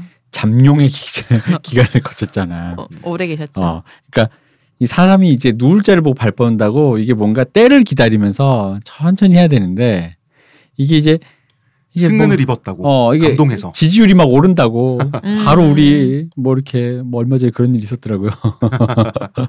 이러면 안 돼요. 네, 누군지는 말씀 안 드리겠습니다. 네, 기회를 좀 이렇게 그래서 어떻게 됐냐? 이 소녀는 어, 정신병원에 갑니다. 어머나. pom파두르가 정신병 정신병자 수감소에 보내버려요. 음. 음. 그리고 또 어떤 소녀는 루이 15세를 만족시켰다고 자기가 생각하니까 보석 주세요. 엄마한테 좋은 집 사주세요. 이렇게 이것저것 요구하기 시작해요. 음. 그러니까 뽕파두르 바로 밑에 있는 직속 관할의 포주가 뽕파두르에게 또 일러 바쳐요. 뽕파두르는 루이 15세에게 그 소녀한테 성병이 있다고 거짓말을 해요. 음. 이런 식으로 다 삭제를 시키는 거예요. 그러니까 다시는 루이 15세는 그 소녀에게 얼씬도 하지 않죠. 성병이 있다는데 음, 음. 이렇게 되는 겁니다. 그러니까 어린 소녀들의 자신감, 신분 상승 욕구 이런 에너지도 사실 이해는 가죠.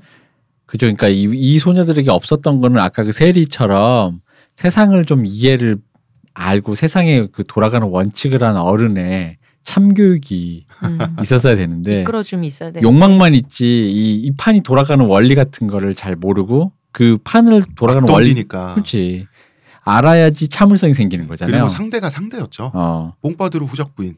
아 이때는 공작 부인이죠. 음, 그렇죠. 그래서 그런 게 좀 부족했던 거죠 아무래도. 음. 그러는 와중에 참 부지런해. 뽕파두르 부인은 루이 15세의 교육에도 힘썼, 힘썼 습니다. 음. 왜냐하면 자기보다 교양이 없으니 이 왕이 돼가지고 아무리 보채도 루이 15세 책을 안 읽어요. 그래서 어떤 짓까지 했냐면 책 내용을 연극으로 각색해서 자기가 직접 무대에 올라서 루이 15세가 보게 만들었어요. 아, 음. 대단한 애정인데요. 어, 맷들의 상띠들은 이래야 한다라는 게 굉장히 입력된 삶이었던 거죠. 음, 이렇게까지 안 해도 사실 되지 않나요, 대표님? 해야 되나? 그렇지 이렇게까지 아 그러니까 보통은 안 했는데 제 생각에는 그 왜 후술된 얘기들을 보면 이분들이 이분이 그 왜 아까 백과사전파도 있고 예. 그러니까 당대 사실 지금까지도 음, 음. 우리 왜 책에 나오는 사람들 있잖아요. 예, 예. 그런 유명한 사람들과 교류를 많이 하고 얘기도 많이 하고 대화도 많이 했잖아요.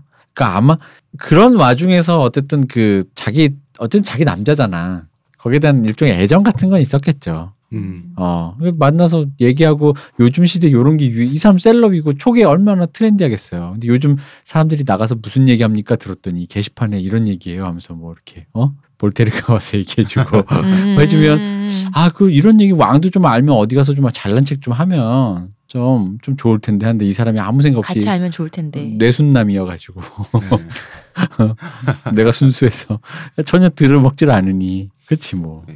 루이 15세는 이때쯤 되면 백성들에게 엄청나게 미움을 받아요. 루이 15세는 백성들에게 미움받는 거에 스트레스를 안 받았어요. 그러니까 루이가 출타했다가 이제 베르사유 궁전이나 파리로 입성을 다시 하게 되면 돌아오는 길목에 이미 수많은 인파가 모여 있었대요. 음. 야유를 하려고. 음. 음. 그 보통 야유를 들으면 경비병들한테 야 쟤네 다 감옥에 쳐넣어 이럴 수도 있잖아요. 혹은 왜 야유를 하지? 내가 좀 더 잘해야 되나? 근데 루이 15세는 그런데 또 사람이 야유하는 사람들 얼굴 보이잖아요. 얼굴 본 사람들한테 잘 못해. 음, 음. 잘 못하지는 않는 사람이에요. 그러니까 어떤 그 해결책을 세기를 뚫어요. 음. 아주 간단하죠, 이 사람은. 그러니까 저는 루이 15세가 되게 미스테리한데 가끔 요즘 생각해 보면은 네. 이게 우리 대통령과 비슷해요. 진짜 비슷해요. 왜냐면은 그러니까 루이 아, 할아버지 있잖아. 루이 14세를 보면서 그러니까 이게 보고 자란 게 음, 음, 음. 어떤 그 통치를 하는 게 아니라 우리 지금 우리 대통령도 의전을 배웠잖아요. 음. 그 어떤 통치라든가 정치라든가 국가를 돌리는 어떤 운영 원리를 배운 게 아니라 이 위- 떠받들려지는 걸 어, 배웠잖아. 이 위치에 있는 사람이 어떻게 행동하는지에 음, 음, 대한 음, 그 음. 행동 규범 같은 게 일종의 의전만 배운 거잖아요. 그래서 껍데기로서의 통수권자의 모습. 근데 이분도 그런 것 같아. 그러니까 이 사람이 음. 나라를 돌리고 그 당시엔 또 미디어 같은 게 없으니까 나라를 돌리는 그런 거는 잘 모르고 아니요, 나라를 운영하는 것이 국민들에게 좋다는 건 알았어요.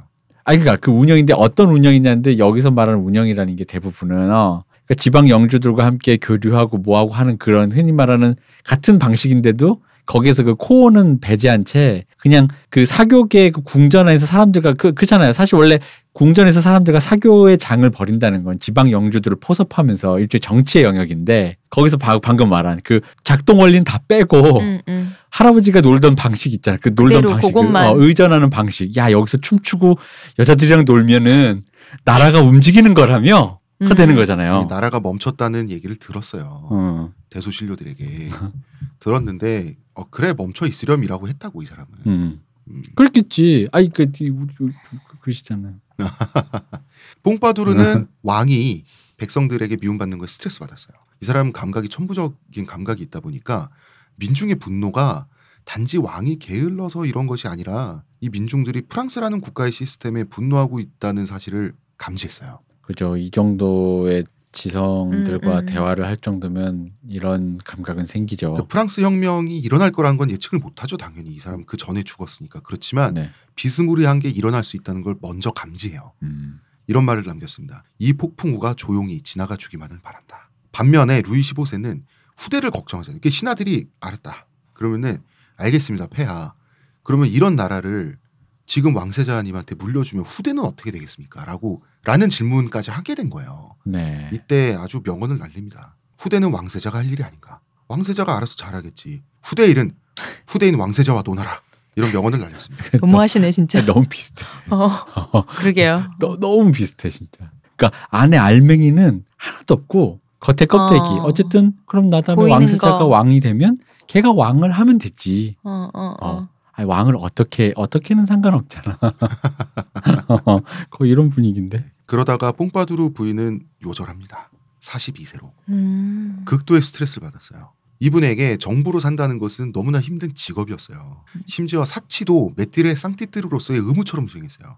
왜냐하면 이 당시 셀럽이잖아요. 셀럽이 권리가 아니라 의무기도 했어요. 음. 메띠레 상티트르는 당연히 유럽 전체, 프랑스의 메띠레 상티트르는 유럽 전체의 그 패션을 책임져야 되는 거예요. 말하자면 유일한 패션 잡지가 있는데 음. 유럽에 그 잡지의 편집장 역할도 해야 되는 거예요. 음. 이게 악마는 프라다입니다의 그 음, 편집장처럼 음, 그런 음, 음. 일도 해야 이것이? 즐거움만은 아니었다는 거죠.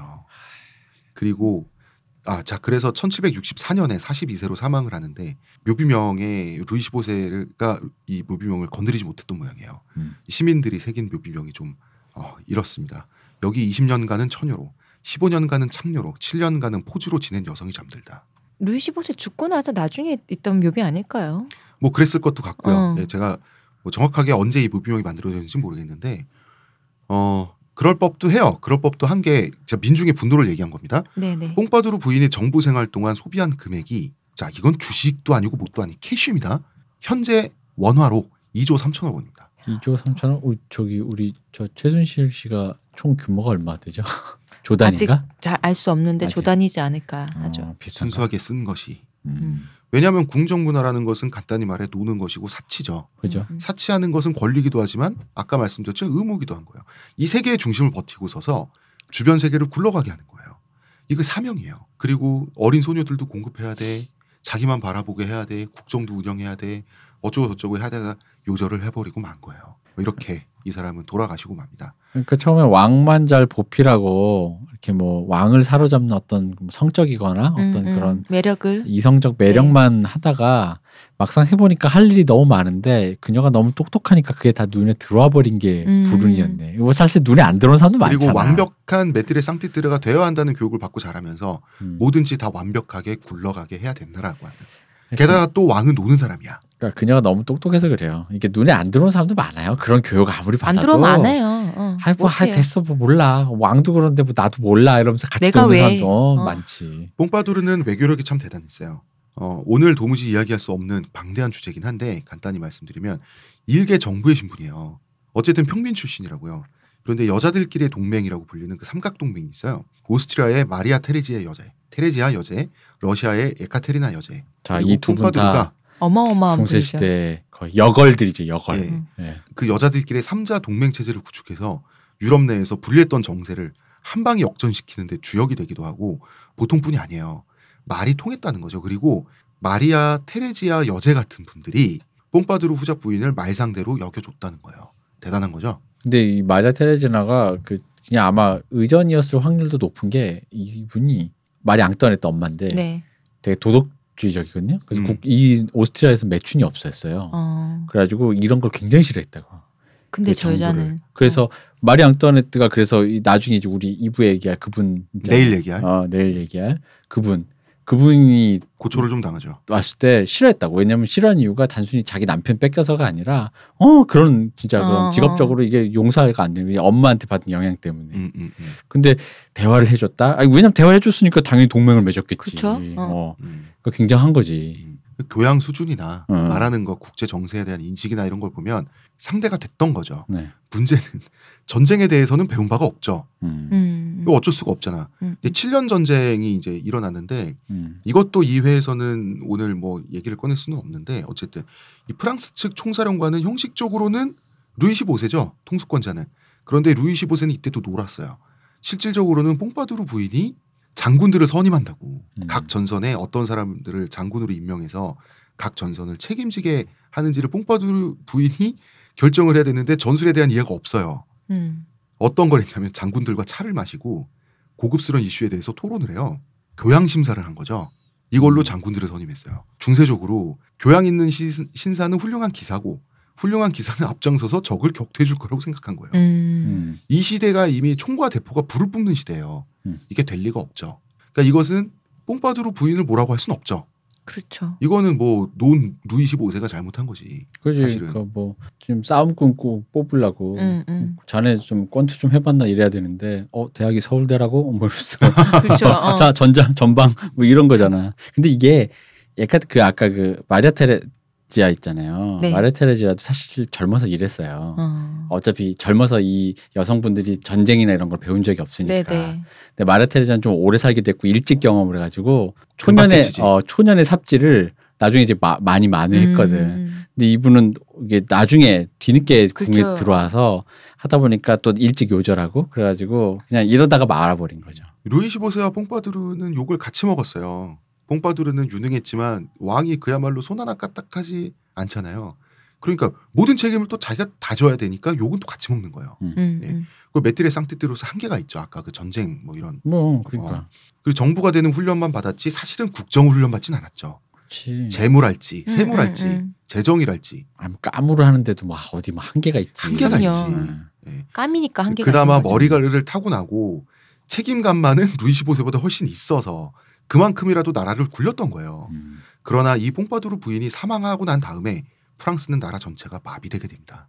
그녀가 다 했으니까. 예, 지금 지난 4년 동안의 대한민국처럼 돼버리는 거예요. 음. 음. 그렇습니다. 자 그리고 뽕파두르 부인이 사망하고 이제 또 다른 연습생 신화가 탄생합니다. 음. 어둠의 연습생 신화입니다 이번에. 어둠의 연습생. 어둠의 연습생. 뽀빠들은 뭐, 뭐 얼마나 그럼 밝았다고. 빛의 연습생이. 어, 빛의 연습생이야? 메트레 상티트르를 얘기할 때 뽕파두르 부인이 제일 먼저 나오고 음. 그 뒤에 줄줄이 나올 때 꼭 빠지지 않는 사람이 또 있죠. 음. 여러분 이름은 다 들어보셨을 거예요. 마담 뒤바리. 근데 이게 그러니까 이게 어둠의 연습생이라고 하는 게 이게 좀 이렇게 불이한 게 네. 나는 사실 비슷해. 근데 이제 이미지가 뽕파두르가 그 아까 얘기했던 그 혁명의 그 어떤 근대적 사상을 제공했던 그런 예 당대 지식인들과 사상가들과 교류를 했고 음, 음, 그들을 후원했고 그리고 이 여자가 굉장히 좀 똑똑했고 약간 이런 어떤 성품이라든가 약간 그런 것 때문에 음, 얘기했지 음. 사실 근간은 똑같아요. 왜냐면 이 근간은 같아요. 어, 왜냐면 한 이유는 자기의 지위를 유지하기 위해서 아니 요즘 이게 유행이라니 그 사람들 만난 거고 음, 음, 음. 아 이게 뭐 왕이 이게 필요하다니까 그 여자를 들인 거고 한 거지. 그것 말고는 뭐 사실 똑같지. 근데 이제 뒤에 나오실 그분은 시대가 시대니만큼 어, 더 흑화가 됐을 뿐이에요, 그렇죠. 그냥. 맞습니다. 네. 어둠이라는 뜻을 저는 중의적으로 썼고요. 네. 얼만큼 어둠인지는 여러분 내일 확인해 보실 수 있고 뽕파드르 후작 부인의 이야기 여기까지 하겠습니다. 봉바두르 참 안 됐네요. 근데 이렇게 사는 사람의 삶이 뭐 이 당시엔 사실 여성의 삶이라는 게 뭐 딱히 뭐가 없긴 한데 네. 그래도 본인은 나쁘지는 않았겠죠. 음 모르겠습니다. 과- 스트레스는 어, 진짜 많았을 것 음. 같아요. 행복하진 않았을 것 같다.